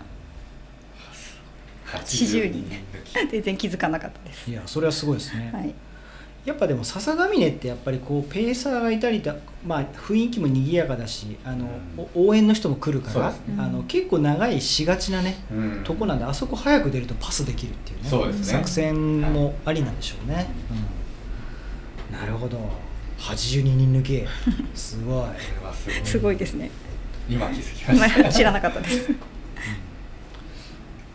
そこからはねあの、まあ、大雨の影響でだいぶ荒れてしまった西登山道入り口、そして大橋林道なんていうねところに行くわけですけどその区間ね結構走れるといえば走れるしまああれだけどどうどうでした？なんか。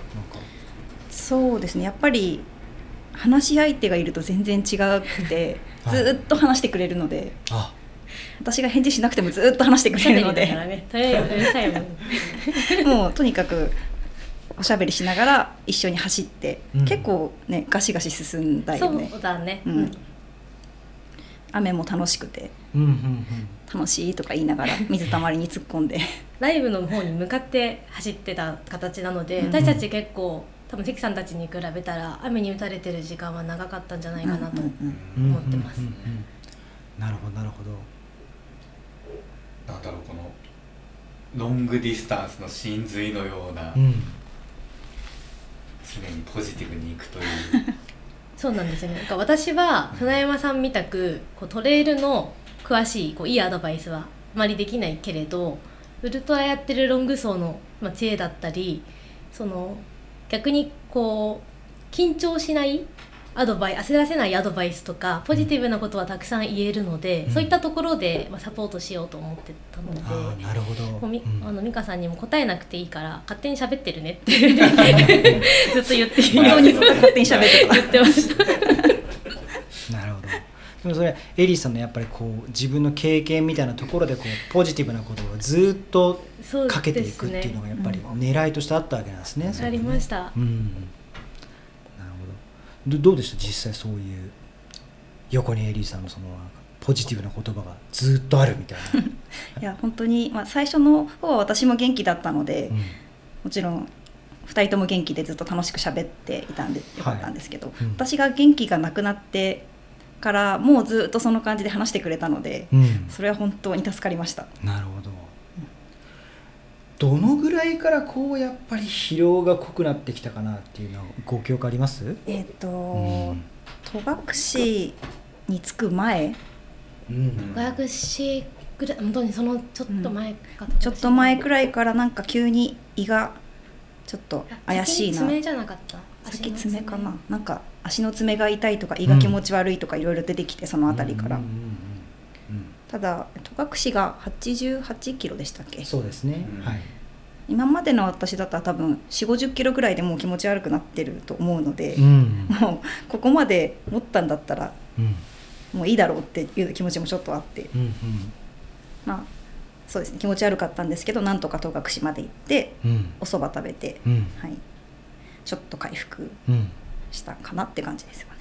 気持ち悪くても食べれたんですね食べるのはまだその時は大丈夫でした、うんなるほど。ね88キロ地点もう本当に終盤っていうところに入っていきますけど、うん。であれですね。あのランボーイズランガールズのあのブログではい。戸隠を23時前に出ればはい。90%以上完走みたいなありましたよね、はい、それもあのすごい伝えていて、うん。でも22時半に出れたんでうん、あもうじゃあ安牌だって僕は。そうですよね。30分巻いてますよトレイね、ルサーチを見ながら思っていたんです、うん、順調だったんですか？順調、まあ、その時にはもうちょっと順調とは言えないような状況だったんですけど、うん。まあでもその事前の情報があったので、うん。まだ間に合うだろうなとは思ってました、なるほど。メノウさんいかがでした？えのうさんは地獄でした。悪夢でした。地獄だった。もう、どう地獄だったんですか？まあ、その時点でもうだいぶ気持ち悪くて、うん。メノウさんに本格的に登る直前かななんかベンチがあってもうそこで動けなくなっちゃってベンチで横になって休んだりとうか、ん登り始めてもベンチじゃないよ。あれベンチじゃない？のベンチじゃない。何？木？階段の横の階段の横のなんかベンチだと思って寝てましたけど、まあそれくらいちょっとやられていて、登りもなんか登ると呼吸が息が上がるからそれでまた気持ち悪くなっちゃって、うんうんね、何回くらいだろうね。何回もうずくまって1分だけ休憩させてって言って本当に1分測ってくれて行くよって。言ってくれて。あちゃんと1分で出るわけですね。えっと、もう、あの間に合わないぐらい歩けもう歩きもしない止まっちゃうっていうのが続いてたんですよ、うん。でも本人動き始めるとやっぱ焦っちゃっててうん。またすぐに呼吸が荒くなって止まっちゃうの繰り返しで正直やばいなって思思うレベル。なるほどなこれるほど。もうこのまま肝臓間に合わないんじゃないかなっていうレベルで止まってたんですよ。さっきもあのベンチって言ってるベンチじゃないとこベンチって言ってるぐらい なので。もう少し先行って休もうよみたいなところでもいきなり止まって休んじゃうんですよ。避けるであろうでも踏まないような場所にいきなし寝込み始めちゃうので。であと1分寝かせてって最初言ってたけど自分で多分もう時計も見ない見ないの分かってたので、うんうん。ちょっと1分見て様子見ていけそうだったら連れて行こうって思って、うんうん。ただずっとその繰り返しでしたね、はい、吐いたりとかは？1回だけはい1回だけ？にだねに3回かな。二三回吐いてた。出出ないけどはそうもう吐きがすごくて、でもそう。ザックも下ろさせてって感じ。なるほどなるほど。で僕たちはあのトレイルサーチを見てはい。なかなかイースナ林道入り口に着かないな。だから最初あのうん。美香さんのあの計測タグが反応しなかっただけであなんかこれあのトレイルサーチペーサーの人もあるんですよね。あなるほどね。ペーサーの方見たらもしかししたらうん。エリーさんのが反応しててあるのかなと思ったらなくやばいな。大丈夫かなってちょっと焦ってました そうそうしてましたね。すいません。なるほど。あれですかやっぱ脱水ですか？その吐き気っていうのは。ど何だった何だったっていうふうに脱水では多分ないと思うんですけど、うんまあ、単純にずっと胃が揺ら揺られてて、うん。まあ、いつも結構長い距離になると気持ち悪くなっちゃううので、ん。その対策がまだちゃんと万全じゃなかったのかなとは思ってます、なるほど、はい、まあねメイノンさん地獄だったっていうことですけどまあね結構下りなんかもきつかったんじゃないかなと思うんですけど。きつかったですね。長かった長かったずっと長い長い最後のウォーターエイドまでも。そうまだつかないのって。私も大きな声で「投げよ!」って叫びながら。本当にそういう感じ。そう。今つかないともう間に合わないし私の声ずっと。響いてたよね。響いてた。みんな振り返る。悪態ついて悪態つきたくなりますよね。あの下りね。本当に。そうですようん。うん。なるほど。まあそのね苦労して飯綱林道入り口？はい、はい。まあ最終盤のね本当にもう最後のね、あの入り口になるんですけど。どうでした？そこからはまああのセクション的にはまあさっき関さんね、走ってってっていうところありましたけど。串引さんどうだったんですか、えっとその飯綱林道入り口うん、がもう制限時間まで2時間切ってて。おーっと危ないぞ。で残り12キロ13キロでしたっけ？13あそれは危ない。これはって思ってたんですけど、うんはい。い、やでも計算してうん。キロ8分はい。以内くらいでいけば十分間に合ううん。なってうん。思って、うん。そこから爆走を開始しました。爆走。がこちらにそうはい。ザック降臨してコートにですね女性だからそうですね。そうですね、一応あの僕の計算だと1時25分に飯綱林道出れればうん。完走なんですけど、うん。うん1時34分に出たんで、うん。まあ、約10分のビハインド、うん。うん。うん。これは厳しいまあまあでかいですよね。まあまあ、うん小さくはないよね、いやでも頑張ってすごいよとかあの慰める練習を開始していましたね。諦められてた。タイムオーバーまで粘れるのすごい。私絶対行くと思ってましたよ。あずっと言ってくれた。僕はもう一回もそんなここからは出番だって思ってたから。いや絶対いけるから絶対いけるからってずっと言ってくれてて。どうです結構最後はまああの走り切ったような感じですか？どうでした？そうです。ほぼ走ったよね最後の十何キほロは。ぼ多分最後の13キロは同じ時間帯で走ってた全選手のをこうす速度的にこうランキングしたら、はい多分かなり上位にいたぐらいあ本当に頑張りましたーなんかこうそれまでの苦しい串引さん結構ペーサーとして見ててはいどんなふうに見えました、まずえさっきの嘘っていうレベルで 人が変わったんですよ。ー。でもそのの？そうですそうです。でさっきさあの最後のウォーターエイドのところで、うん。その時間がもうないの分かってたんですけど、うん。私がちょっとどうしてもトイレに行きたく行きたくて、うん。でもう先に出てもらったんですね。うん。でトイレ出ようと済ませて追っかけ始めたら、なかなかいない。なので私キロ6分前半とかでも追っかけて、はい。上りだったんですけど、はでやっとい1キロぐらい過ぎてからうん。やっと追いついてあじゃあ結構行ってたんですね。そうですね、でそこからはもう元元気復活しどうしたのっていうぐらい復活してるのが分かったので、うん。うん。ででも間に合わない間に合わないってずっと言いながら走ってるので、うん。もう時計見なくていいからついてきてとだけうん。言って、うん。で私キロ7分半前後で走るからそれ見えなくならないようについてきてねとだけ言って、うん。ずっと引っ張ってた感うんじだよね、時計は見ないでっても言言ったのは覚えてて。なんか言われたのは覚えてるんだけど 何も返事はしてない。そうなんか後々あの中島ゆりちゃんってあのゆりラジやってはいはいるゆりちゃんがお友達なんですけど、うん。はもうしばらく同じ区間にずっといて、うんうん後々ゆりちゃんから言われたのがやっぱりそのゆりちゃんのペーサーをやってた方が、あのゆりちゃんのとお友達陸上かなんかやってる子なの？っ て声かけがすごいなんかペースのこととか上りとか選手になんかいい掛け声してるねって褒めててくれたよっていうのを聞いて、うん。ちょっとあやったみたいな勝手に思ってましたと初めてここで報告します。ずっと前からねいろいろ声かけてくれてて。そうあの区間一番うるさかったよねきっと。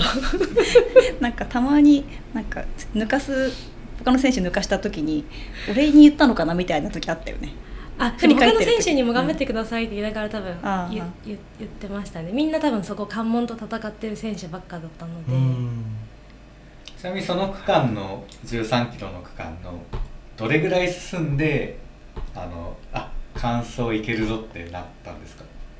あもう結構最初からあもういあいけるいけるんじゃないって。このままいけばいけるでしょって思って、そんな感じなんで結構た走ってて、うん。それまでの上りはずっと後ろついてあげついてたんですけど、もう下りに入った瞬間私が前で引っ張り始めて、後ろ見るといなくなることもあったんですけど、ちょっと待ってればすぐにやっぱ来たのでうん。でその時時計を見て8分は切ってなかったんで、あいけるって思ってでもう美香さんももう無双モードじゃないですけど 一切反応もない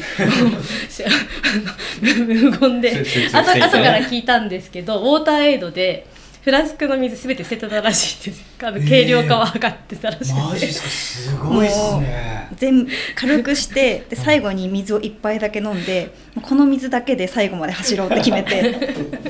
すごいですね。あそれは最後まで知らなかったんですけどはでも行く黒行けるって。サングラスをしてですね。飯綱林道で水を捨て。で最後3キロぐらいになったところであの船山さんとかにあと3キロちょっとって連絡をしたんですけどそこからまた若干上りが待ってたんですよね、なのでその林道から多分トレイル入れるところですよね、でその瞬間にちょっと私の計算も狂って、一瞬ちょっとまずいかもっていうあれがよぎったんですけどでもそこでもやっぱあの上りもペースを落とさず行ったのでもう確信に変わってっていう形でしたね。僕らも待ってて本当多分ギリギリで来るんだろうなって思ってたんですけど思ったより連絡が早くて、あれ？と思ってすごいと思ってもうあ絶対じゃあ完走できたなと思いましたけど。そうですね、今だから言えるんですけど最後のあのダッシュがあったできたのであればもう少しあの上り頑張れたんじゃないいやいやあの時は本当に無理だった。な 多分スイッチ入っても吐き気とか全部忘れることができてなぜか。そうだね。足の痛さもね、そう全部忘れられてもうスター取った状態。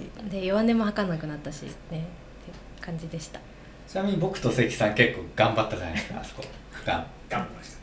あのタイムに早い。今日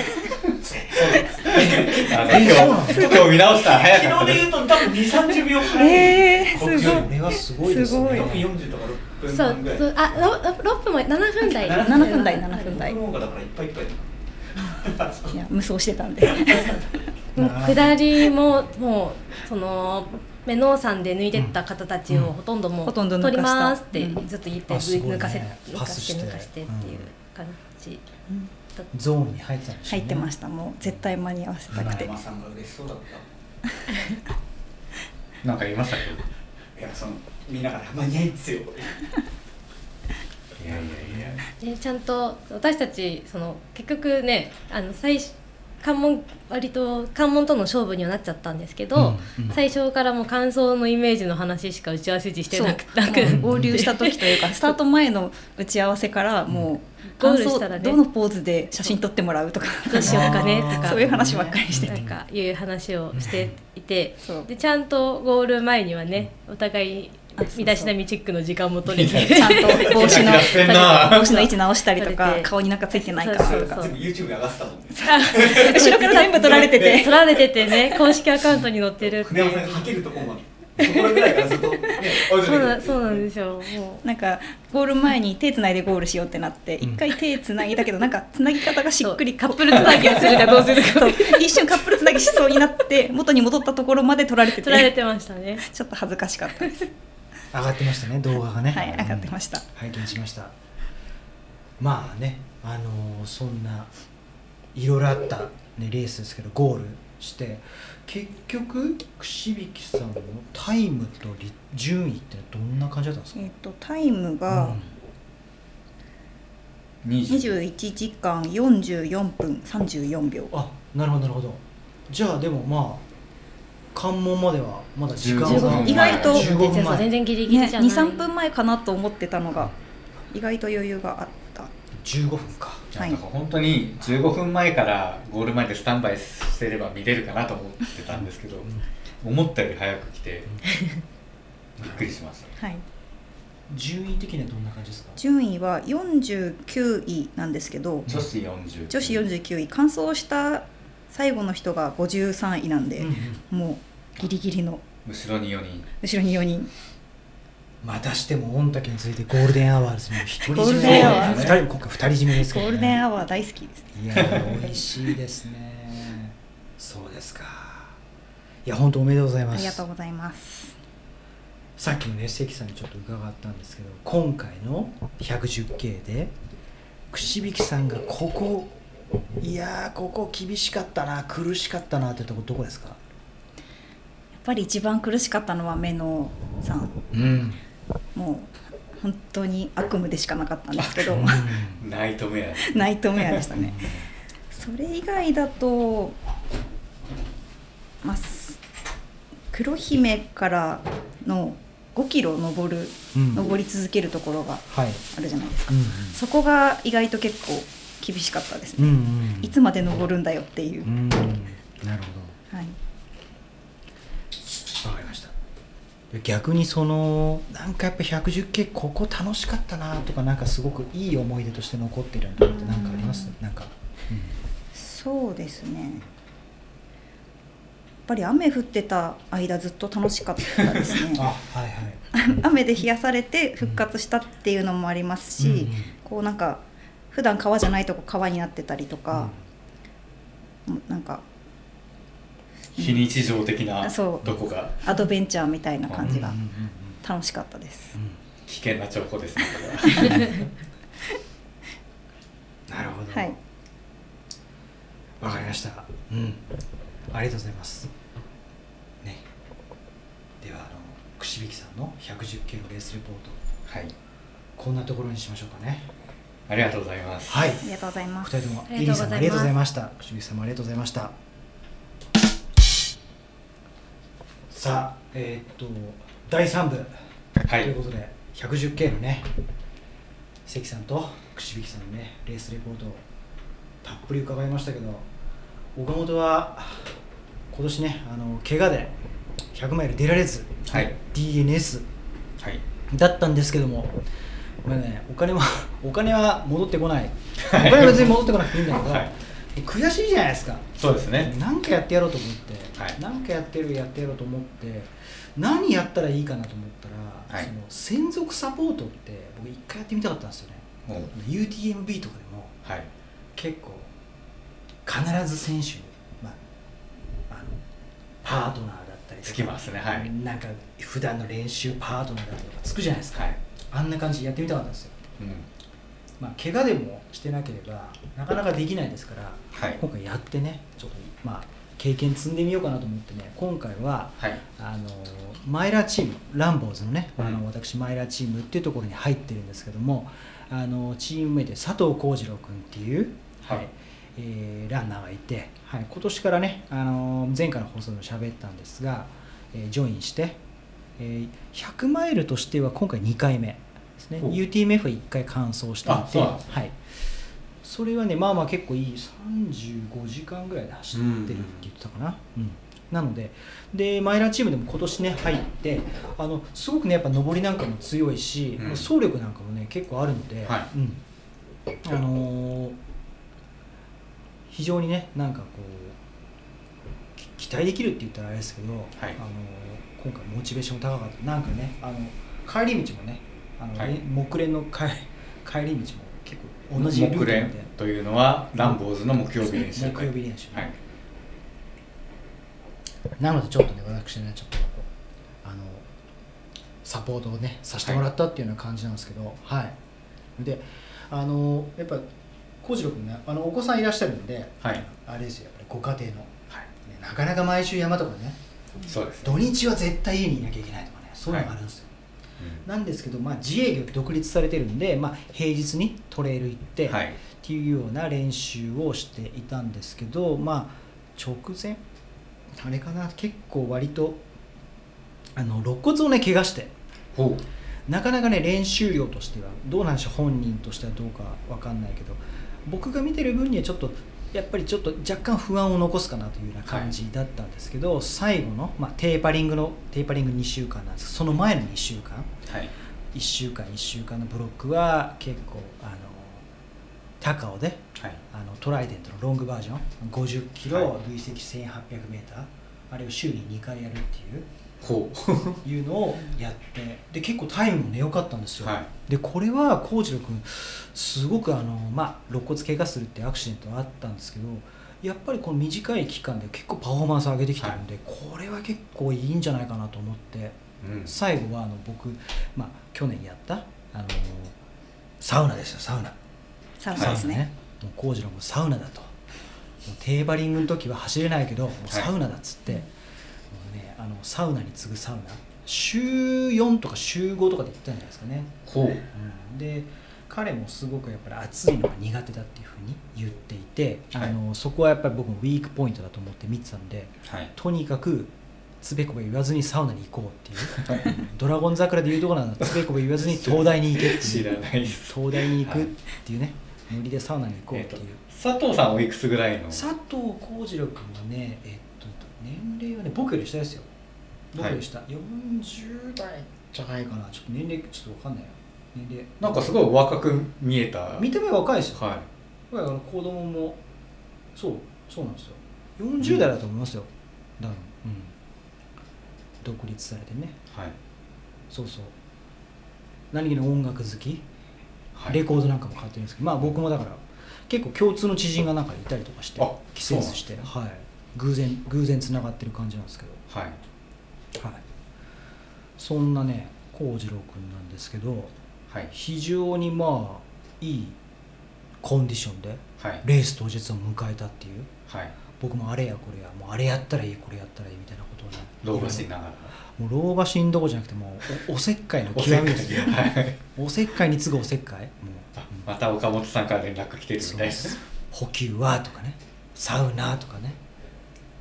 食べ過ぎ注意とか食べ過ぎ中。カフェインやめろとかはい。お酒もやめようとかはい。いうようなことをいろいろ当日までせ、ね、あのおせっかいをしたっていうような感じなんですけど、はい。ちなみにサポートっていうのは何か登録とかはいらなく？うん、あの新越って、はい。あのサポーター登録で特別必要ないんですよ実は。あそうなんですね。うん。あのそこがなんかその多分石川さんの考え、まあ、UTMF って厳しいじゃないですか。そうですね。一、人でしょはい。あれ結構厳しいなと思うんですけどあの新越は別に人数制限ないです、はい。別に1人の選手に対して2人とか3人とか4人でもいい、うん。であの全部の映像をね回れるわけじゃなくて、はい。あのまあ、地図に書いてありますけどそのあのアシスタントポイント。ポイントっはい。ていう書いてある、車で入ってこれる7箇所の映像うん。が、えーっと7箇所っていうと割と全部じゃないですか。そうそう。いやでもねあれまあでもあれれかウォーターステーションとかはちょっと狭そうなんで、100マイルで言うと,、はい。えーっとまず、えーっとバンフはい。で次がアパリゾード上越妙高、はい。その次が国立妙高青少年自然の家、池の平、はい。黒姫、はい。笹ヶ峰、はい。そして戸隠。はい。でこれが7箇所。なのかな。なるほど。はい、でここをですねあの、まあ、僕はあの彼から事前にあの、そのすエイド感の必要な補給ジェルとか、はい。まあ、リアルフードとかサプリメントとかいうのを全部もらって、はい。まあ、エイドごとに渡していく、はい。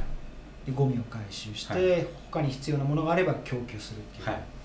感じのことをやろうと思って、うんあのこれ僕の経験なんですけどや荷物をそれだけ持ってもらえること自体がすごくアドバンテージなんですよね。そうですね。はい。エイド感の例えば選手によって50キロ最初のアパはい。アパリゾートまでの補給を全部持って走ってる選手たくさんいると思うんですけど、はい。その重量を全部削れるのではい。やっぱりあのそこは幸次郎君のねあのサポートに十分なるんじゃないかなと思いつつ、は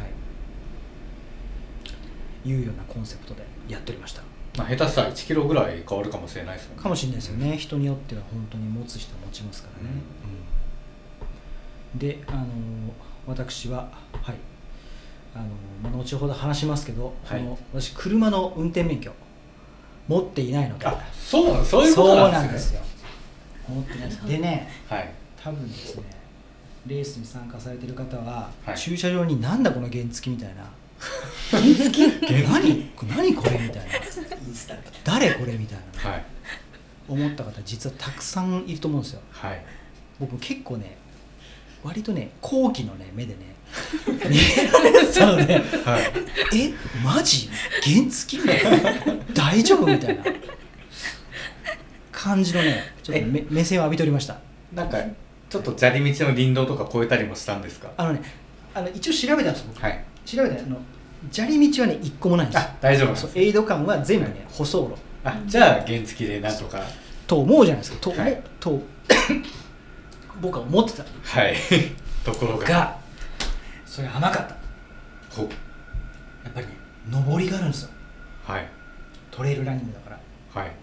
でシャドウはまあ56%とかっていいですけどはい。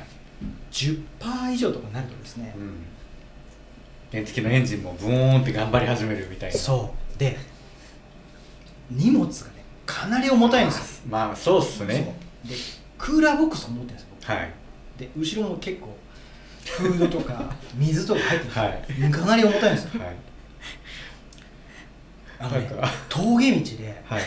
あこれやばいかもみたいな。あこれやばいパターンだと思って、はい。もしかしてこれ幸次郎君の待ってるエイドに僕たどり着けない。俺峠道で俺行き倒れになるのかな、はい。で本当に止まるんですよ。ブブブブブブブブブそんなに。ブブブブブブブブブブブってなってでやばいと思って、はいそこで僕もジム蹴るわけですよ両足で、はい蹴るとなんとか進むんですよあ蹴ってそんななんです蹴っねて蹴って蹴ってはい。蹴って蹴っていくとブブブブブブブブってこう やっとやっとこう登れる。そうそう。原付をねはい。自分の力ではい。登り始めるっていう非常にスリリングな瞬間を私何回も馬力が足りない原付だったんじゃないですか。それもねある。ちょっとね借りた原付が、まあ、ぼ僕も長野駅のはい。ちょっと外れで借りたんですけど、はい。ちょっとパワー足りなかったかな。なのでまああの多分ですねあの、新越のサポートをこれからバイクではい。やろうなんて人はあんまりいないと思いますけど、基本的にね あのサポートは車でやろうねって。そう。でもうん確かにバイクでやろうと思った人はこれ必聴ですねこの回はでバイクでやってもいいんだけど 50cc はダメです。ダメですね。はい。100cc 以上で。でもそれ飛んだったら多分車取ってますよねみんなの影響。車で行くのがあのベストはい。だと思います、っていうようなねスリリングなあの展開を経て私ね岡本さんあのうん。今足怪我されてるじゃないですか、はい。練習なかなかできないじゃないですか、はい。その時間使って車取ったらどうですか、確かに。確かに。この機会に。それを思った、うん。はい。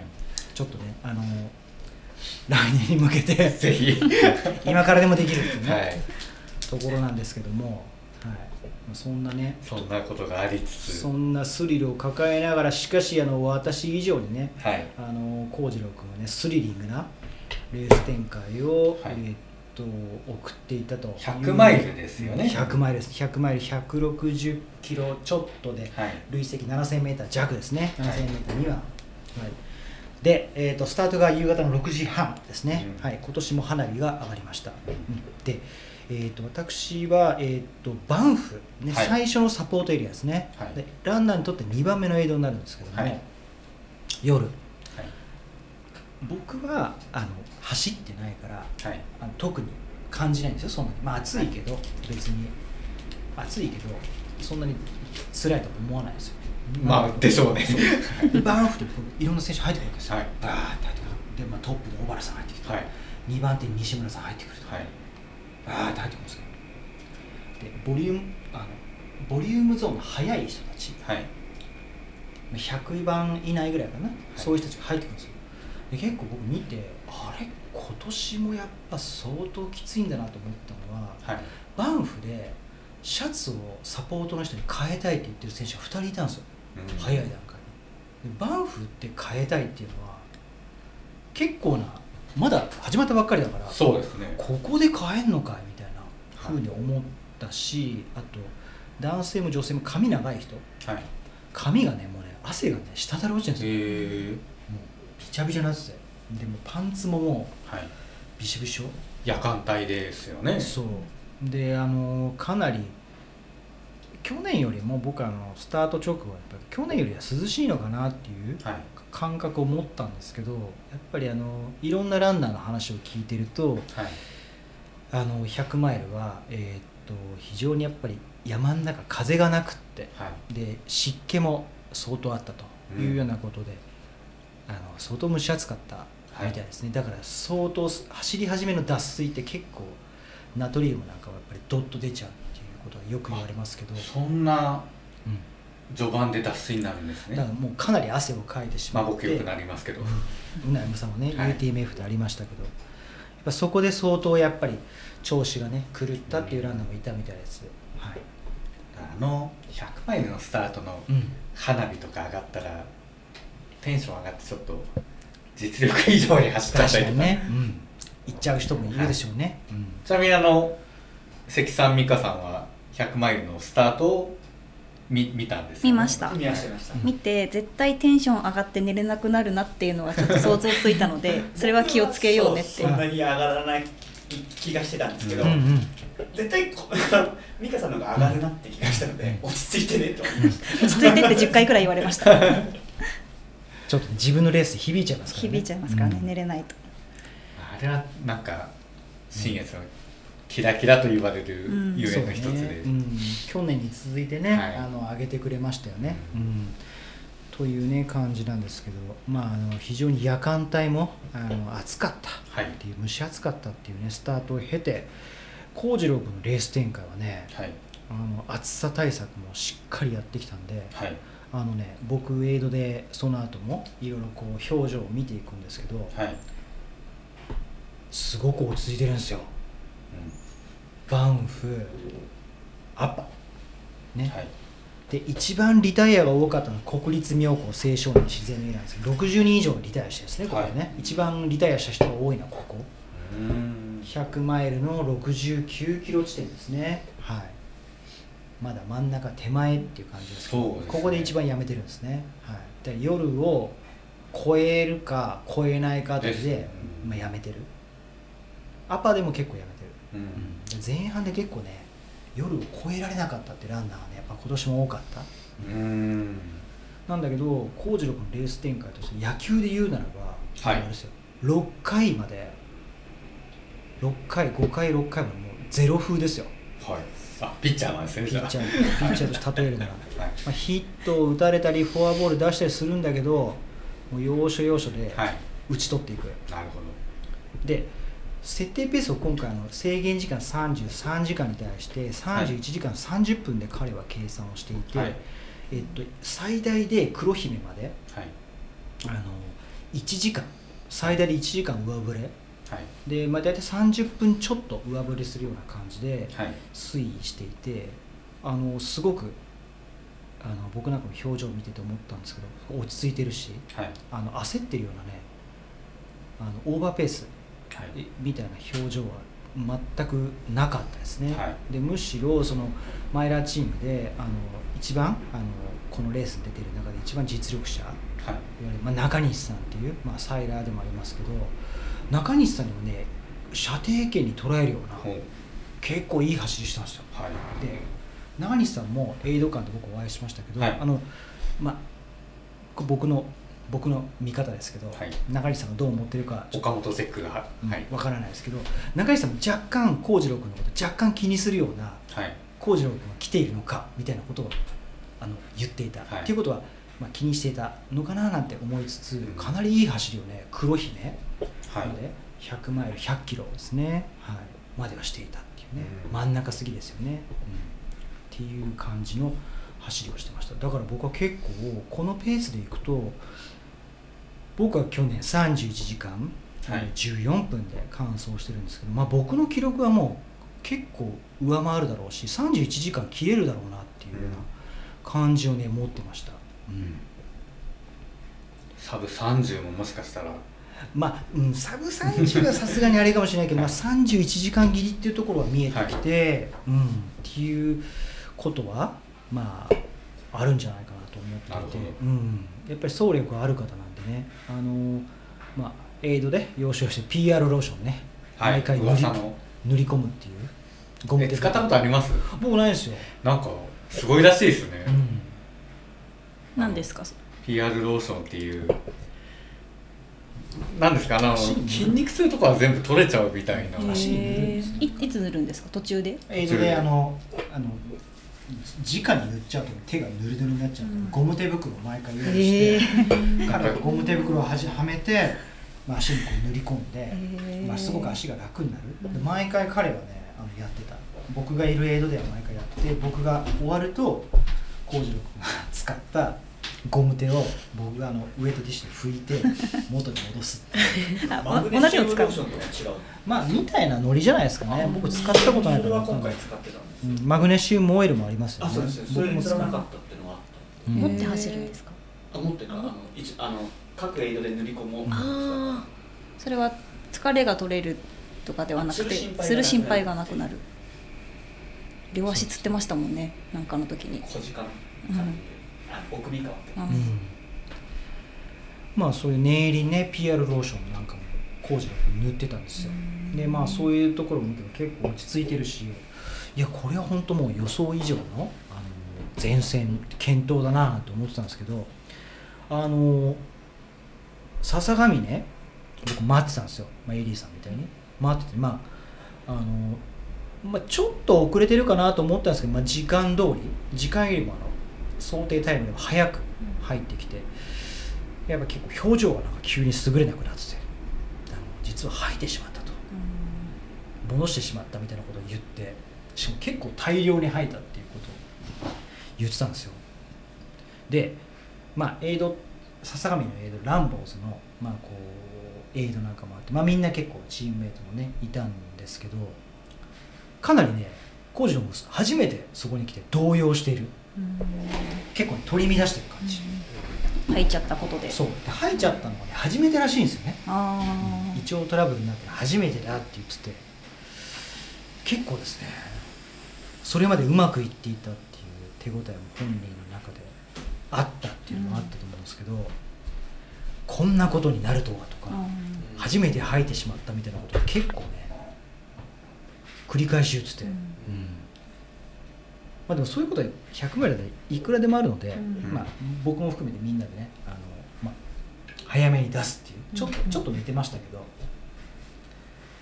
うあのあんまり長いせずにね出ていこうっていうような感じで送り出したんですけどそこからあれですよ笹上根出てから彼が言うには笹上根の映像出て1時間後大雨が降ってきて、うん。あの笹上に出てからねちょっと持ち直したらしいんですよ。一回吐いちゃったけどあの、まあ、歩歩いてちょっと走れるようになってたし、うん、で甘酒なんかもねあのエイドで飲んでちょっとあのジェルなんか取れなくなってたけどちょっと持ち直したっていうのはあったみたいですけどもう串引さんとは逆で大雨で体がちょっと冷えちゃって、あうん。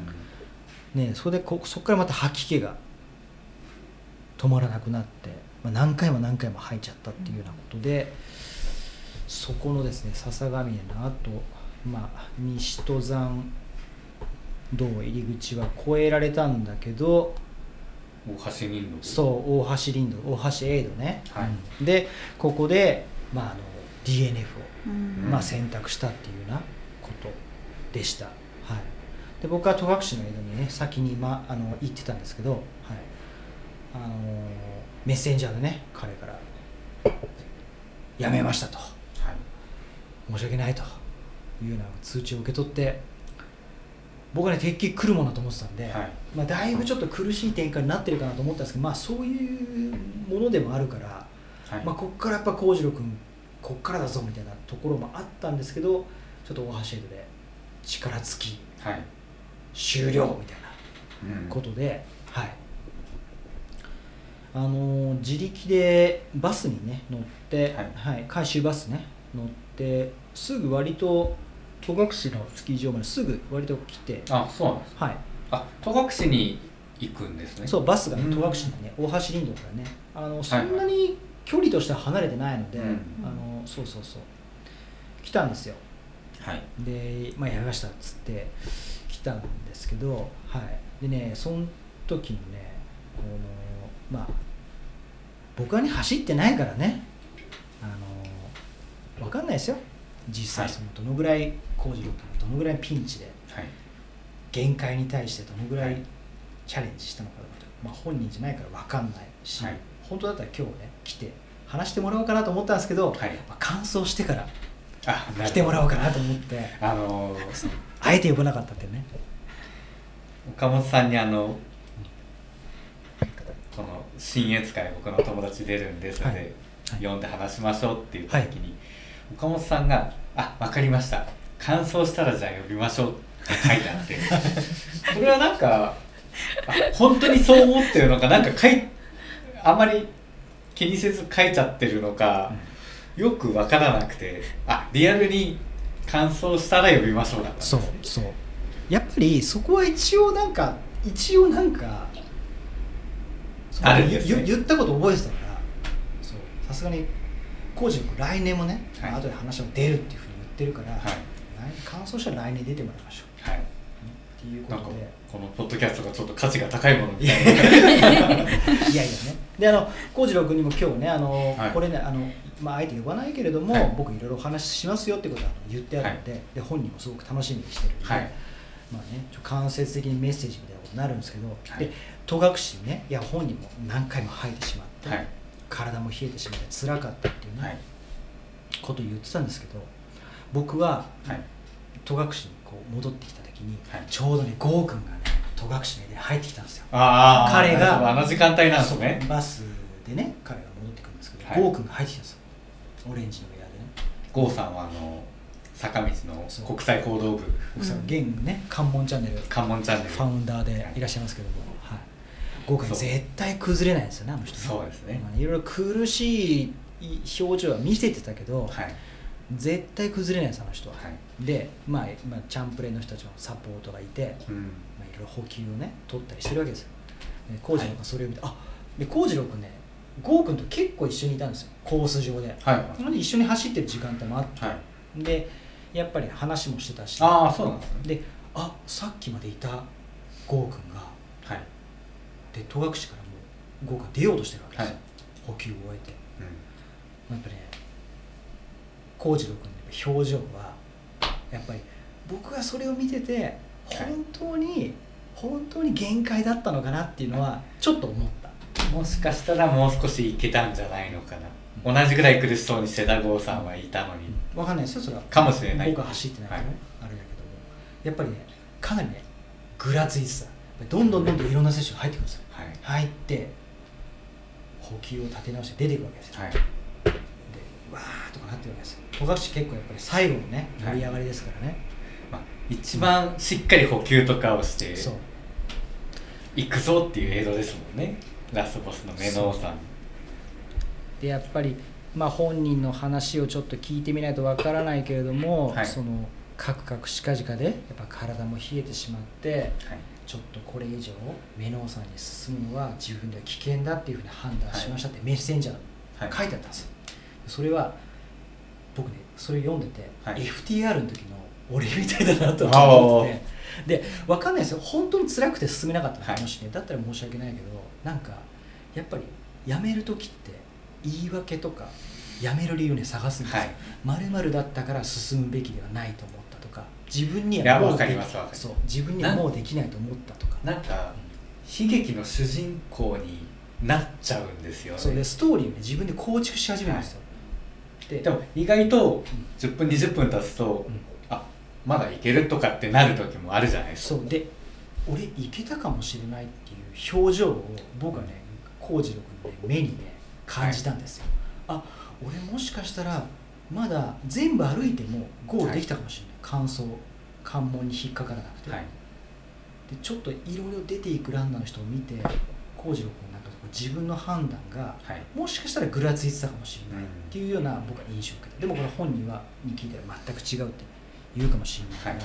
まあ分からなないかなか厳しいですねいやいやでもね僕はもっとできたんじゃないかなっていうところ思うし、あの限界？佐藤さんのポテンシャルなら。そう。はい。でクライシスとかはい。ピンチとかっていうのは絶対あるんですよ100、はいもうそうですね。もう絶対できないとか。もう何回ももう走一歩も走れないっていう時来ますからね。絶対もう無理だとかいうのもやっぱりそこで何ができるかっていうのが100マイルなんで、やっぱここ去年の僕の僕も80キロ地点ぐらいで僕も DNF 寸前まで行ってるんで,、はい。でやめなくてよかったなと思うんですけど。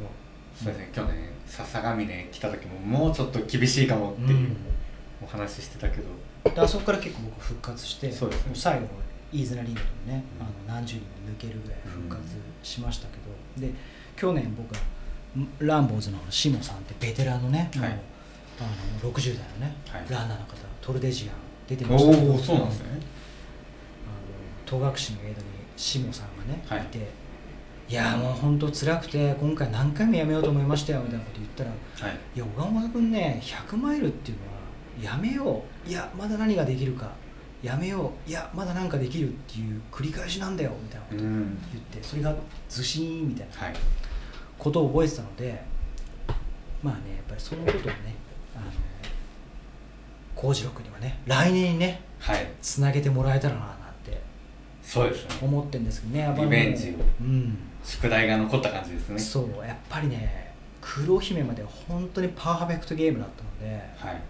そうそうそうそうあのー来年ね本当つなげてほしいなうん。というふうに思うんですけどでねまあねこれ結構他の人が参考になるかなと思うんですけど本人が言うにはやっぱり結構ね、あのなんでやっぱり今回 DNF はい。してしまったのかってやっぱり吐き気が本当につらかったはい。っていうのも、まあ、寒気があってのがありましたけど伏線がやっぱりあって最初の夜でねはい。幸次郎君はね、飲んだことがなかったカフェインピルをね飲んだらしいんですよ。はい。今まで一回も飲んだことなかったんだけど。ちょっと眠いっつって。うん。でそれ自体はそんなにあのクリティカルな問題にはなんなかったんですけど、ちょっと気持ち悪いって胃がムカムカするかなみたいなことをエイドと言ってた、うん。うん。なんだけどその後黒姫のエイド出てはい。から、なんかそのちょっとどなたかからあの脱水気味だからナトリウムのサプリメントははい。ちょっと頻度を上げた方がいいかもよっていうのをちょっと誰かから聞いたらしくはい。僕はあのソルトスティック、はい。ナトリウムのサプリメントなんですけど 500ml 水に水500に対して絶対に1錠。うん。で気持ち悪くなったりとかしたらスキップしてくださいってこと、はい。とか結構何回も言ってたんですけどはい。あのそのちょっと基準を多分疲労もあったと思うんですけど30分に1回っていうのをなんかねやり始めて、はい。それでね吐いちゃったらしいんです。よ、うん。でナトリウムで取りすぎると吐いたりとか、はい。下痢になったりするんですよ、で取りすぎは本当に注意なんですけど、うん。ソルトスティックって結構濃度も高いのでそうですねあれは。そこがやっぱりねとどめになっちゃったみたいですね、うん。だからやっぱり普段取ったことがないものを取っちゃう。あ練習で絶対試してくださいですそう。よねなしかもカフェインピルって相当強烈なんでそうですね。何回も取って OK ならいいけど絶対取ったことないっていうのは取っちゃダメですねやっぱりそうですね。っていうところがやっぱり、はい。割と岡本さん内臓強い。うん、でもあの吐いたことはないですけどなだでは吐かないようにしてる。吐きたくないかそんな気持ち悪くなんないです。なるなるなる。あなります？なるけどガシン酸飲んでうん。押し込む。なんか胃液を押し込むみたいな感じもう。入れる感じがこうで結構結構ねここまで来たこと何回もありますあそう絶対もう吐きたくないからあ落ち込むしエネルギーも出ちゃうじゃないですか、うん。だからもう押し込む感じ。僕はなんかいかがでも飲み食いできるんで、うん宗山さん一応強いですもんね、はいなんか今回やっぱりあの多くは脱水はい非常にこの暑さで胃腸トラブルを抱えた選手やっぱり去年同様本当に多かったんですよね、エイドで聞いてると吐いちゃったとか、はい。胃が胃腸がって言った人本当いっぱいいたから、はい。まあ幸次郎君もまさにねその一人になったわけなんですけど、うん。というね。なるほど僕のサポート期っていうねことでしたけど。やっぱでもあのー幸次郎君もねあのー今回 DNF してしまったけどもう来年をね早くも見据えてリベンジを頑張りますみたいなこと言ってましたから、はい。なんかあの今回はねあの完走できなかったけど来年につなげるっていう意味では、はい。こう失敗して分かるっていうこともねいっぱいあるんではい、はい来年のモチベーションになってねすごい良かったんじゃないかなと、うん、うん来年もっと強くなるでしょうし。そうですね、頑張ってほしいななんてねちょっと思いました。はい。はいまあねそんなことで私もねあのエイドでねいろいろこう長時間ね23時間ぐらいかな？なかなかのブラックロード。は ほとんど寝なかった。い、ちょっと寝たかな5分10分ぐらい寝たかもしれない、うん。でも結構いいあのやっぱ良かったですよあのあの普段見れない景色をねたくさん見れて、あのやっぱ坂道聞いてますとか私も船山さんがねヘビーリスナーがは美女の方から。い。ね、私もあのあれですよ。結構あ茨城の3人組。ああれはあの出会えたんですか？そう三人スタート 地点にねいて。あそうなんですよ、彼らも110キロ走ったって言ってましたけど、ね、あのうん御嶽の時の。そうそうそうそう、へーうん、3人組の方ね 110K 出るって言ってましたけど。あの声かけてもらったりとか、あの本当にいつも聞いてますっていう方男の子にも声かけてもらったしあとあのあれです。エスカレーターに乗るトレイルランナーの松井さん？松井由美さん。松井さん、は僕があの 妙青少年自然の家はい。エイドに入ったら同じテーブルではい。小山田さんのサポートだったので、あのご挨拶したりとかね、はい。い、つも聞いてますなんてあの言ってもらったりとかして、はい。すごいあのあのすごくあの光栄でした、はい、悪いことできないですよそれ僕ら。そう。顔がね 売れてもしかしたらないやばいやばい。割れてるかもしれないですよ。はい。文春の記者にねピンポンピンポンされないようにねしてくださいね。ちょっとフレいいからだとフライデーされちゃうんで。結構古いですね。最近は何だっけ文春？文春砲最近は文春砲ですね。令和は文春ですそうです。っていうねことがあるんです気をつけましょいやでも本当にあのたくさんの、ね、方にはい。思ってる以上に聞いてもらってるので、なんか本当嬉しいな。ういや本当にすごい嬉しいです。思いますけども。そんなね貴重な経験もできたし。はい。あのーそうそう。若干ちょっと戻っていいですか？はいどうぞ、はい。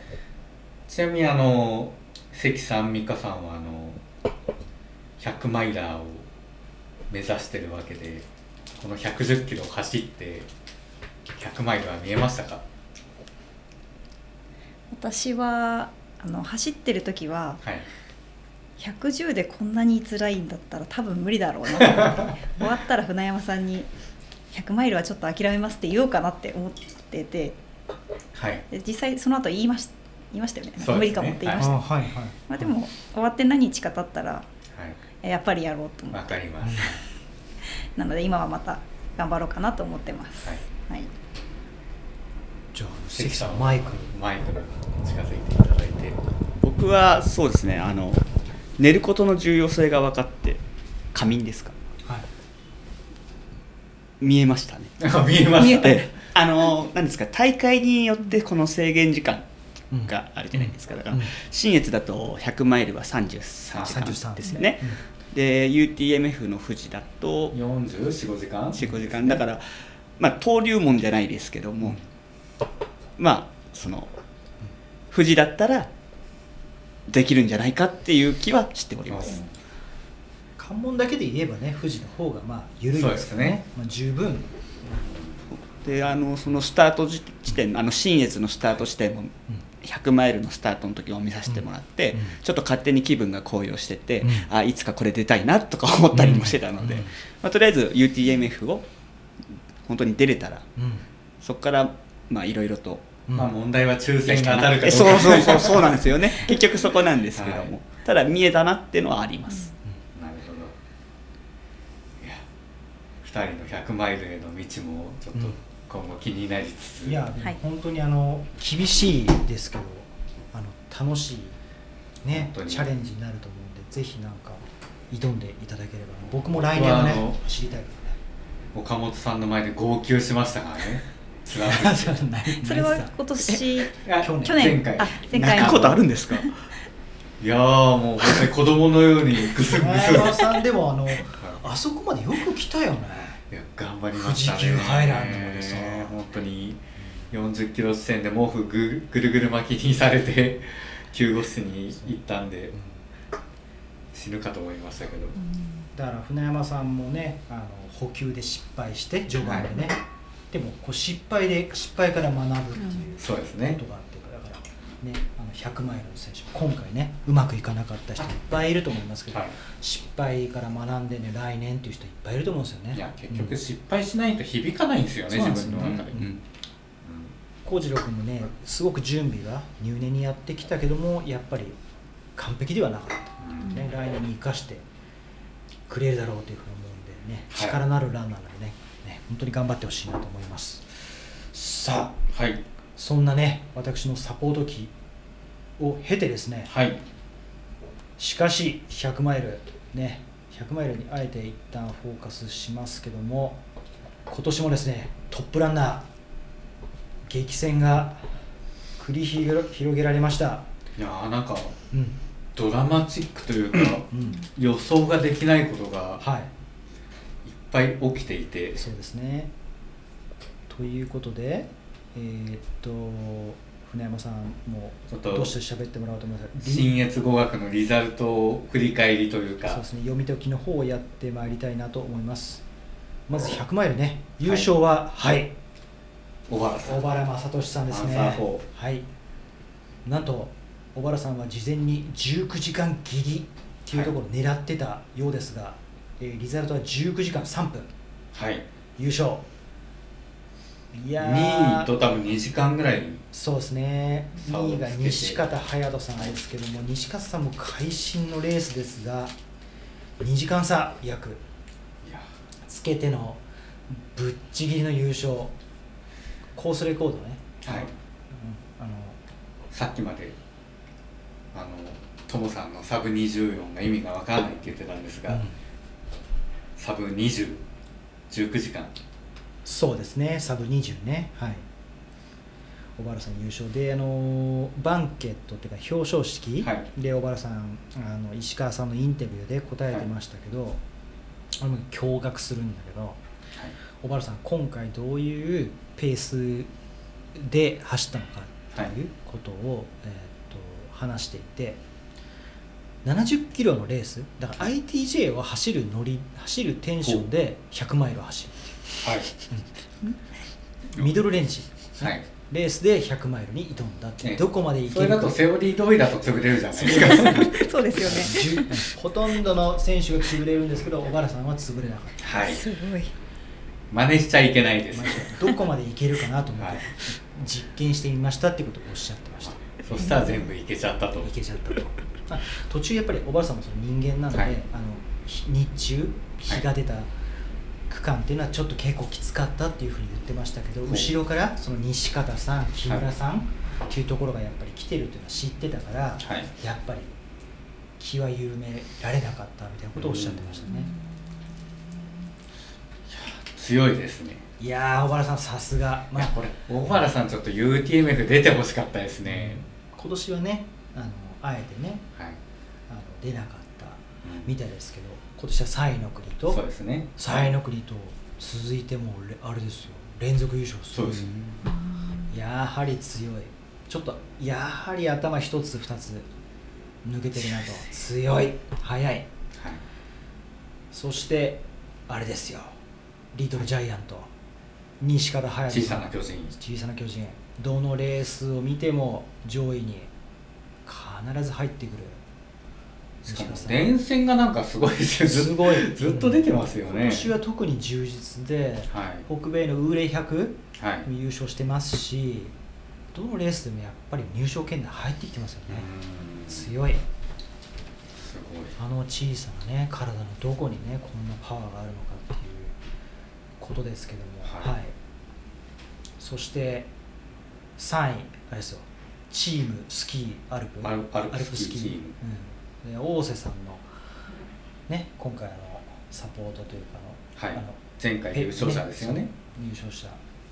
がさ、えーペーサーついて。ペーサーがね大瀬さんがついて木村博さんねはい、地元のねうん。コースを知り尽くした方でいますけどもこの方が3位。21時間14分、素晴らしいリザルトですねそして4位が川内洋介さんですね、はい。22時間25分。で5位中川誉さん。23時間1分ですね。6位後藤紀人さん。23時間5分。はい。で7位野口翔太さん。23時間17分。8位島木実さん。存じ上げないな、えー、23時間19分9位。戸田良樹さん23時間21分。10位高橋かと高橋智彦さんね。23時間24分。っていうところですかね。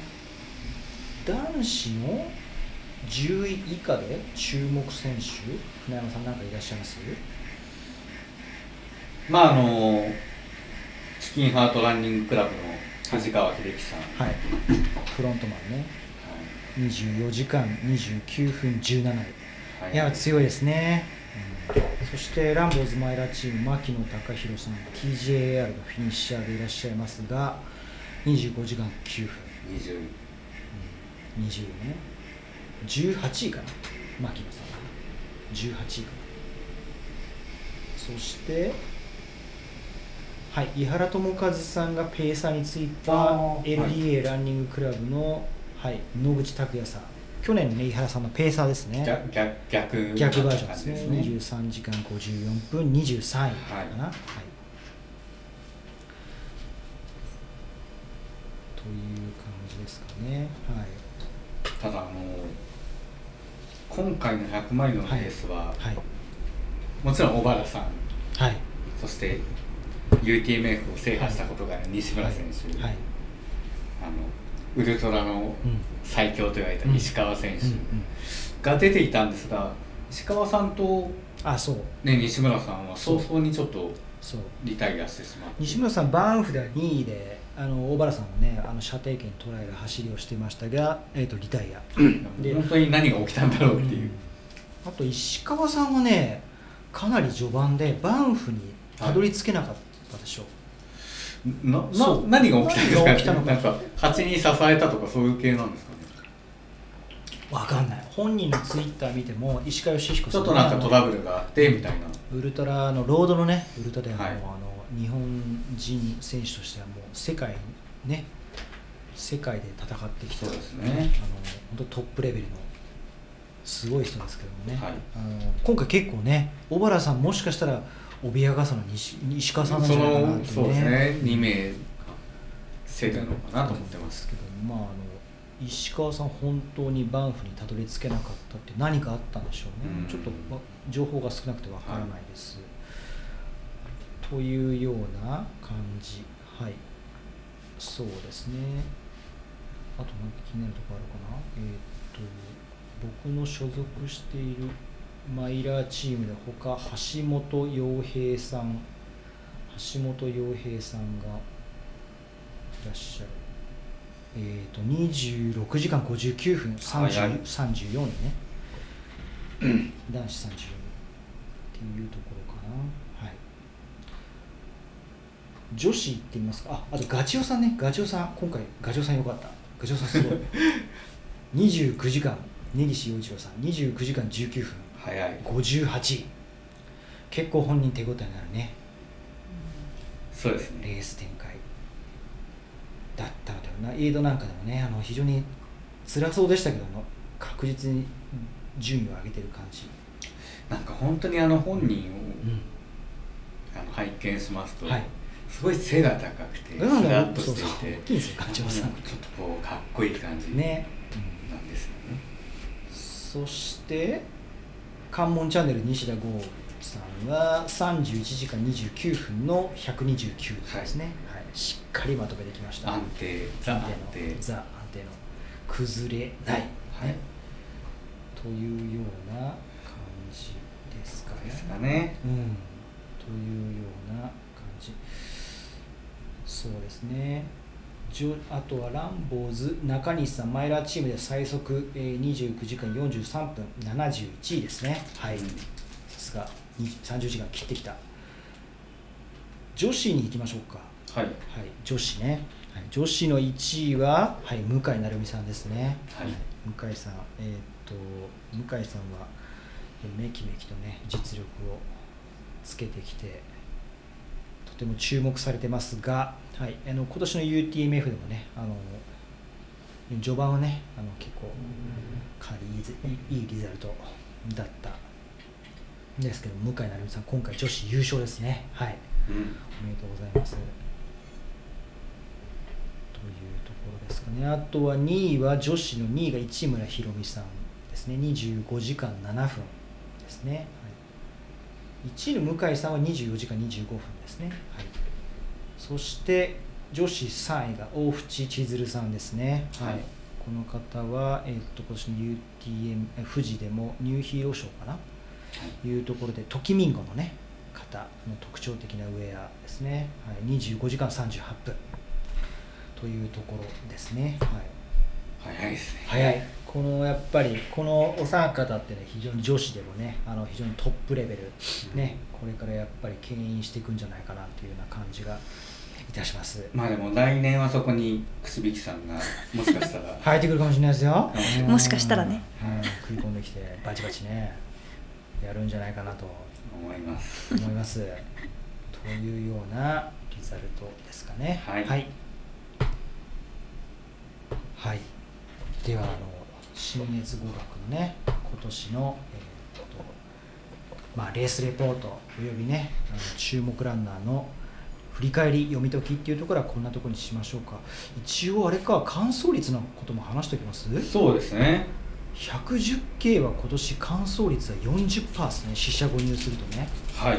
で100マイルが今年の完走率が41%はい。なのかな？41%なんかサイの国みたいなうん、乾燥率ですね。去年よりも、えっと、100マイルに関して言うと3ポイントぐらい上がったのかな？3%上がった。あマイルはじゃあ乾燥した方がそうですね。乾燥率はまあ3%ぐらいは上がっているっていうようなことになると思います、はい、非常に今今年も過酷極まりないレースになりましたよということですかね、はい。全然キラキラしてないですねじゃあうん、で110キロの乾燥率がものすごい下がってる去年がね48%なんですよ。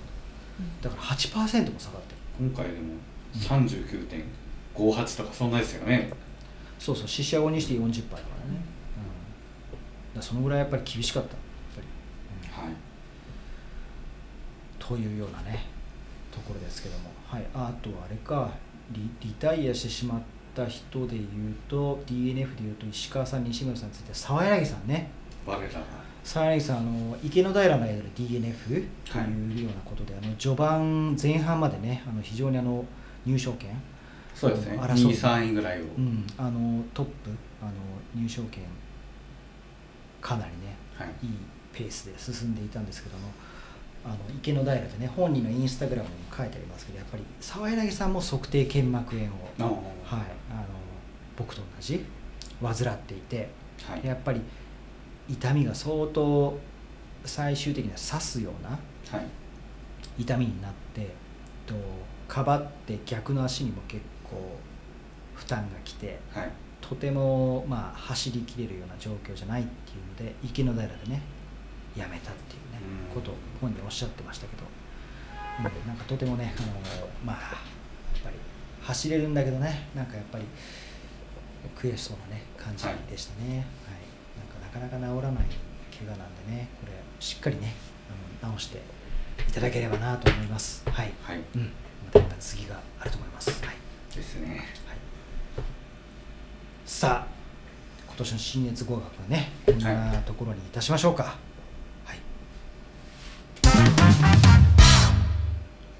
はい。はい。ちょっと長丁場になってきましたが。はい。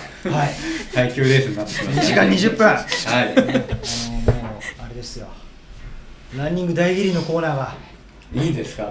いやいいですよ。やりましょうよ。ランニング大喜利にはす挟んでいいんですか？全然だってもうまあ確かにヘビーリスナーが。そうそうレース会場でもねあのご婦人にね、はい。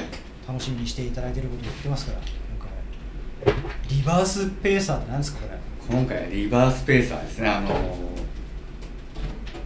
ペーサーって基本選手の前を走ってペーペースを一定に保ったりとかなんですけどやっぱりあの得意不得意があるんでなんか選手が得意な上りが得意だったら前に行かせてあげて、あの好きなペースで登らせてあげたりとかした方がいいのかなっていうのをすごい今回気づいちゃって。はい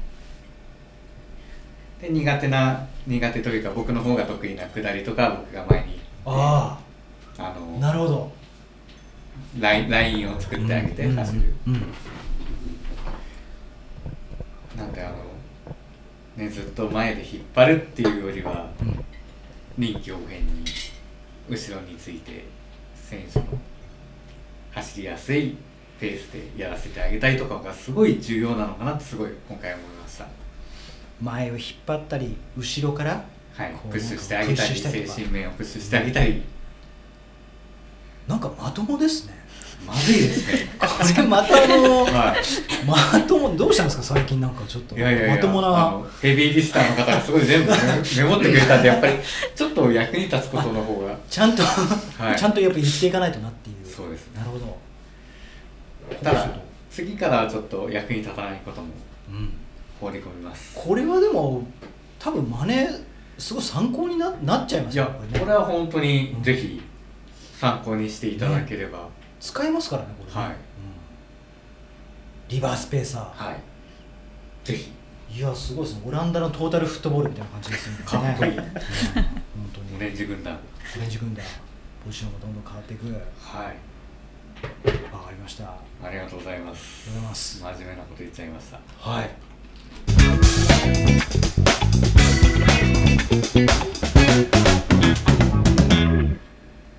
はい。続いてはですねはい、はい。えー坂道シネマ部はい。岡本がですねはい、えーっとみんながポカーンとしてしまうんですけど。そうですね。うん。ランニングになんかちょっといい影響があるかもなみたいな映画のワンシーンをですね私は独断で紹介していくっていうコーナーになっておりますはい。今回は米山さん。はい。デンゼル・ワシントン。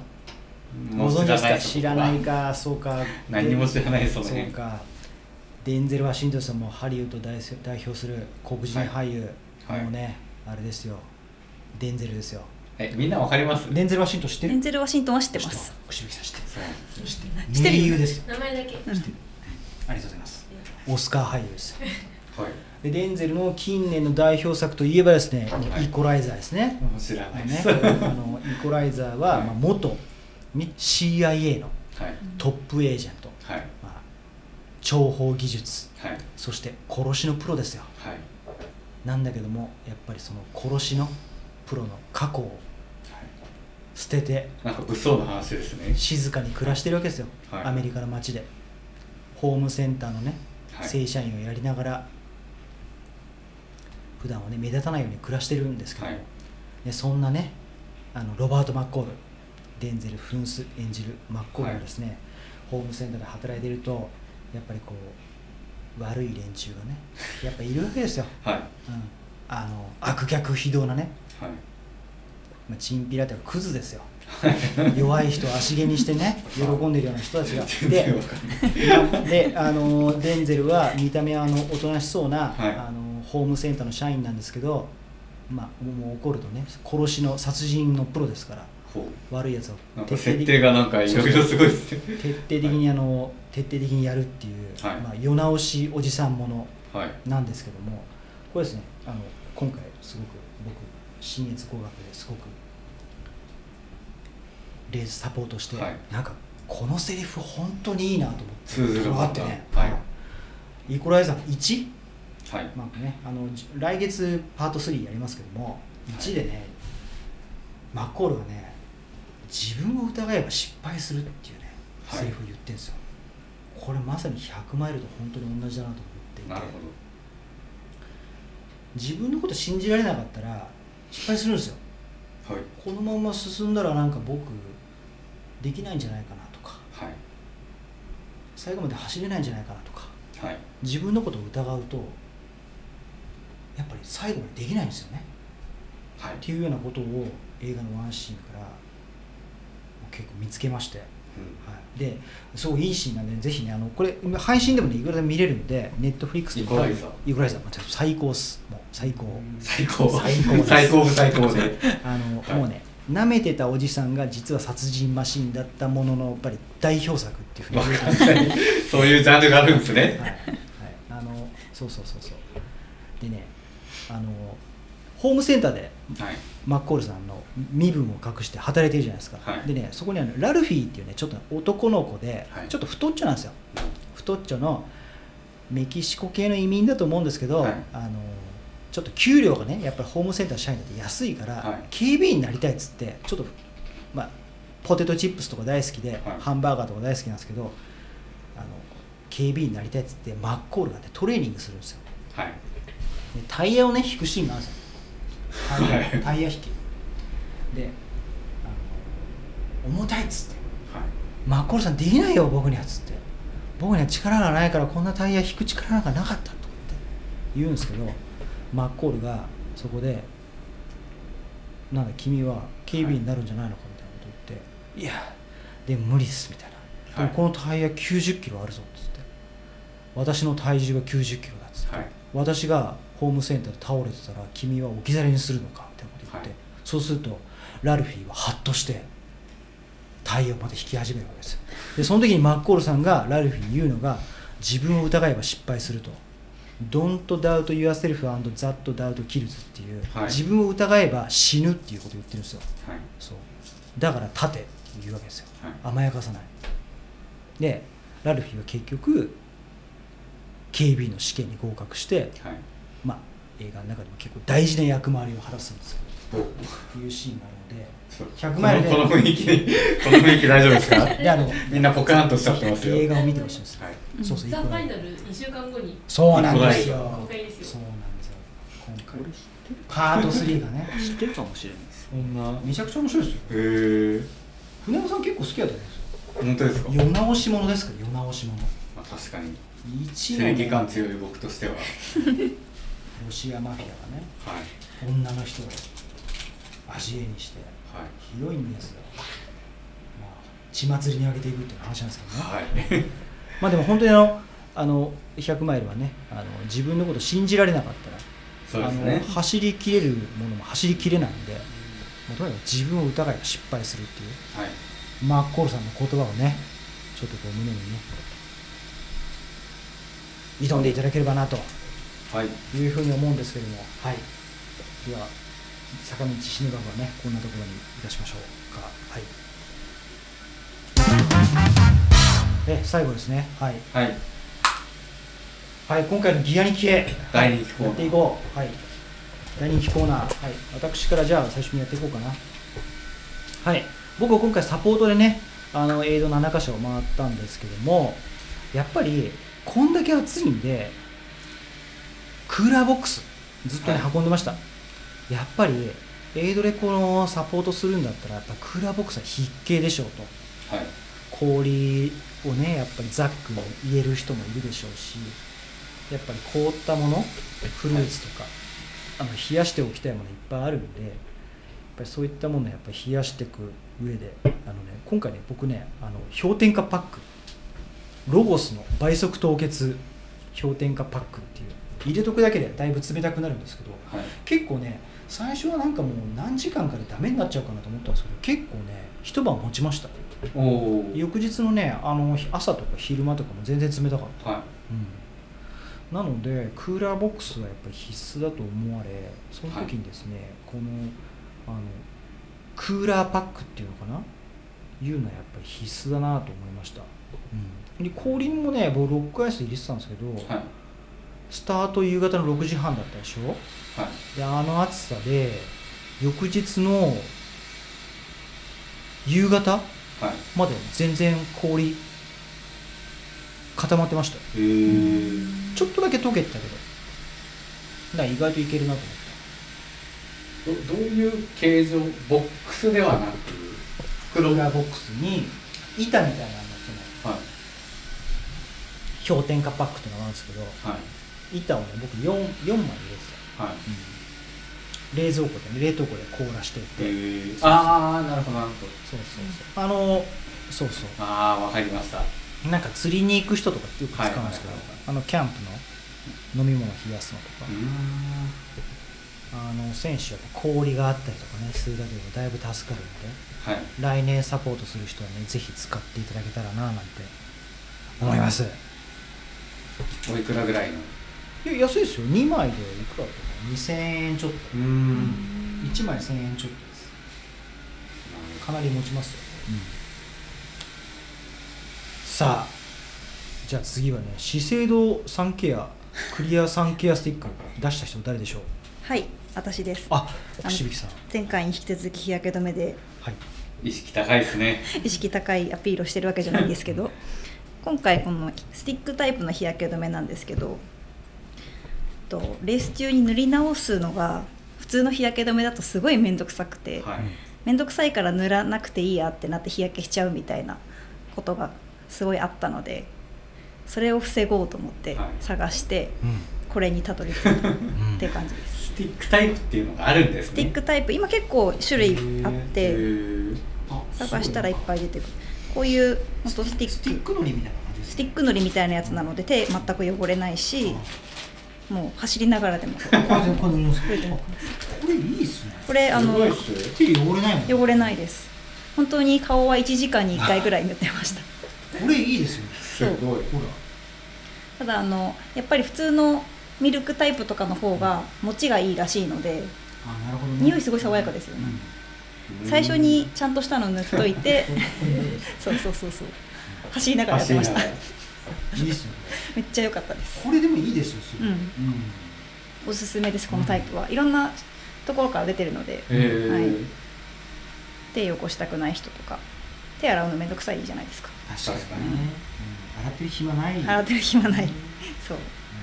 すごいいいたいいなと思いこれました。おいくらぐらいなんですか？これはですねちょっと日焼け止めとしてははいちょっと高くて3000円くらい、結構いいお値そうなんですよ。でなかなか。そんなにも長持ちしないと思うんでこの感じだと。はい。まああの塗り直し用として持ってます、私は。すごい。SPF50 SPF50PA プラス。確かに。走りながら塗れそう。走りながら簡単に塗れました。い日差し強烈でしたけやどどうでした？本当に強烈でしたけ塗どってどうでした？1時間に1回塗ってたので顔はほとんど焼けてない。うんあんま焼けてないですよね。焼けてないです、はい、うん。なるほど。はい、あの女性ならではの視線でギアに聞けどそうですね。男性もね日焼けしすぎるとね年取ってからひどくなるらしいですよ。もうねボロボロになるって。やめましょうその話。あ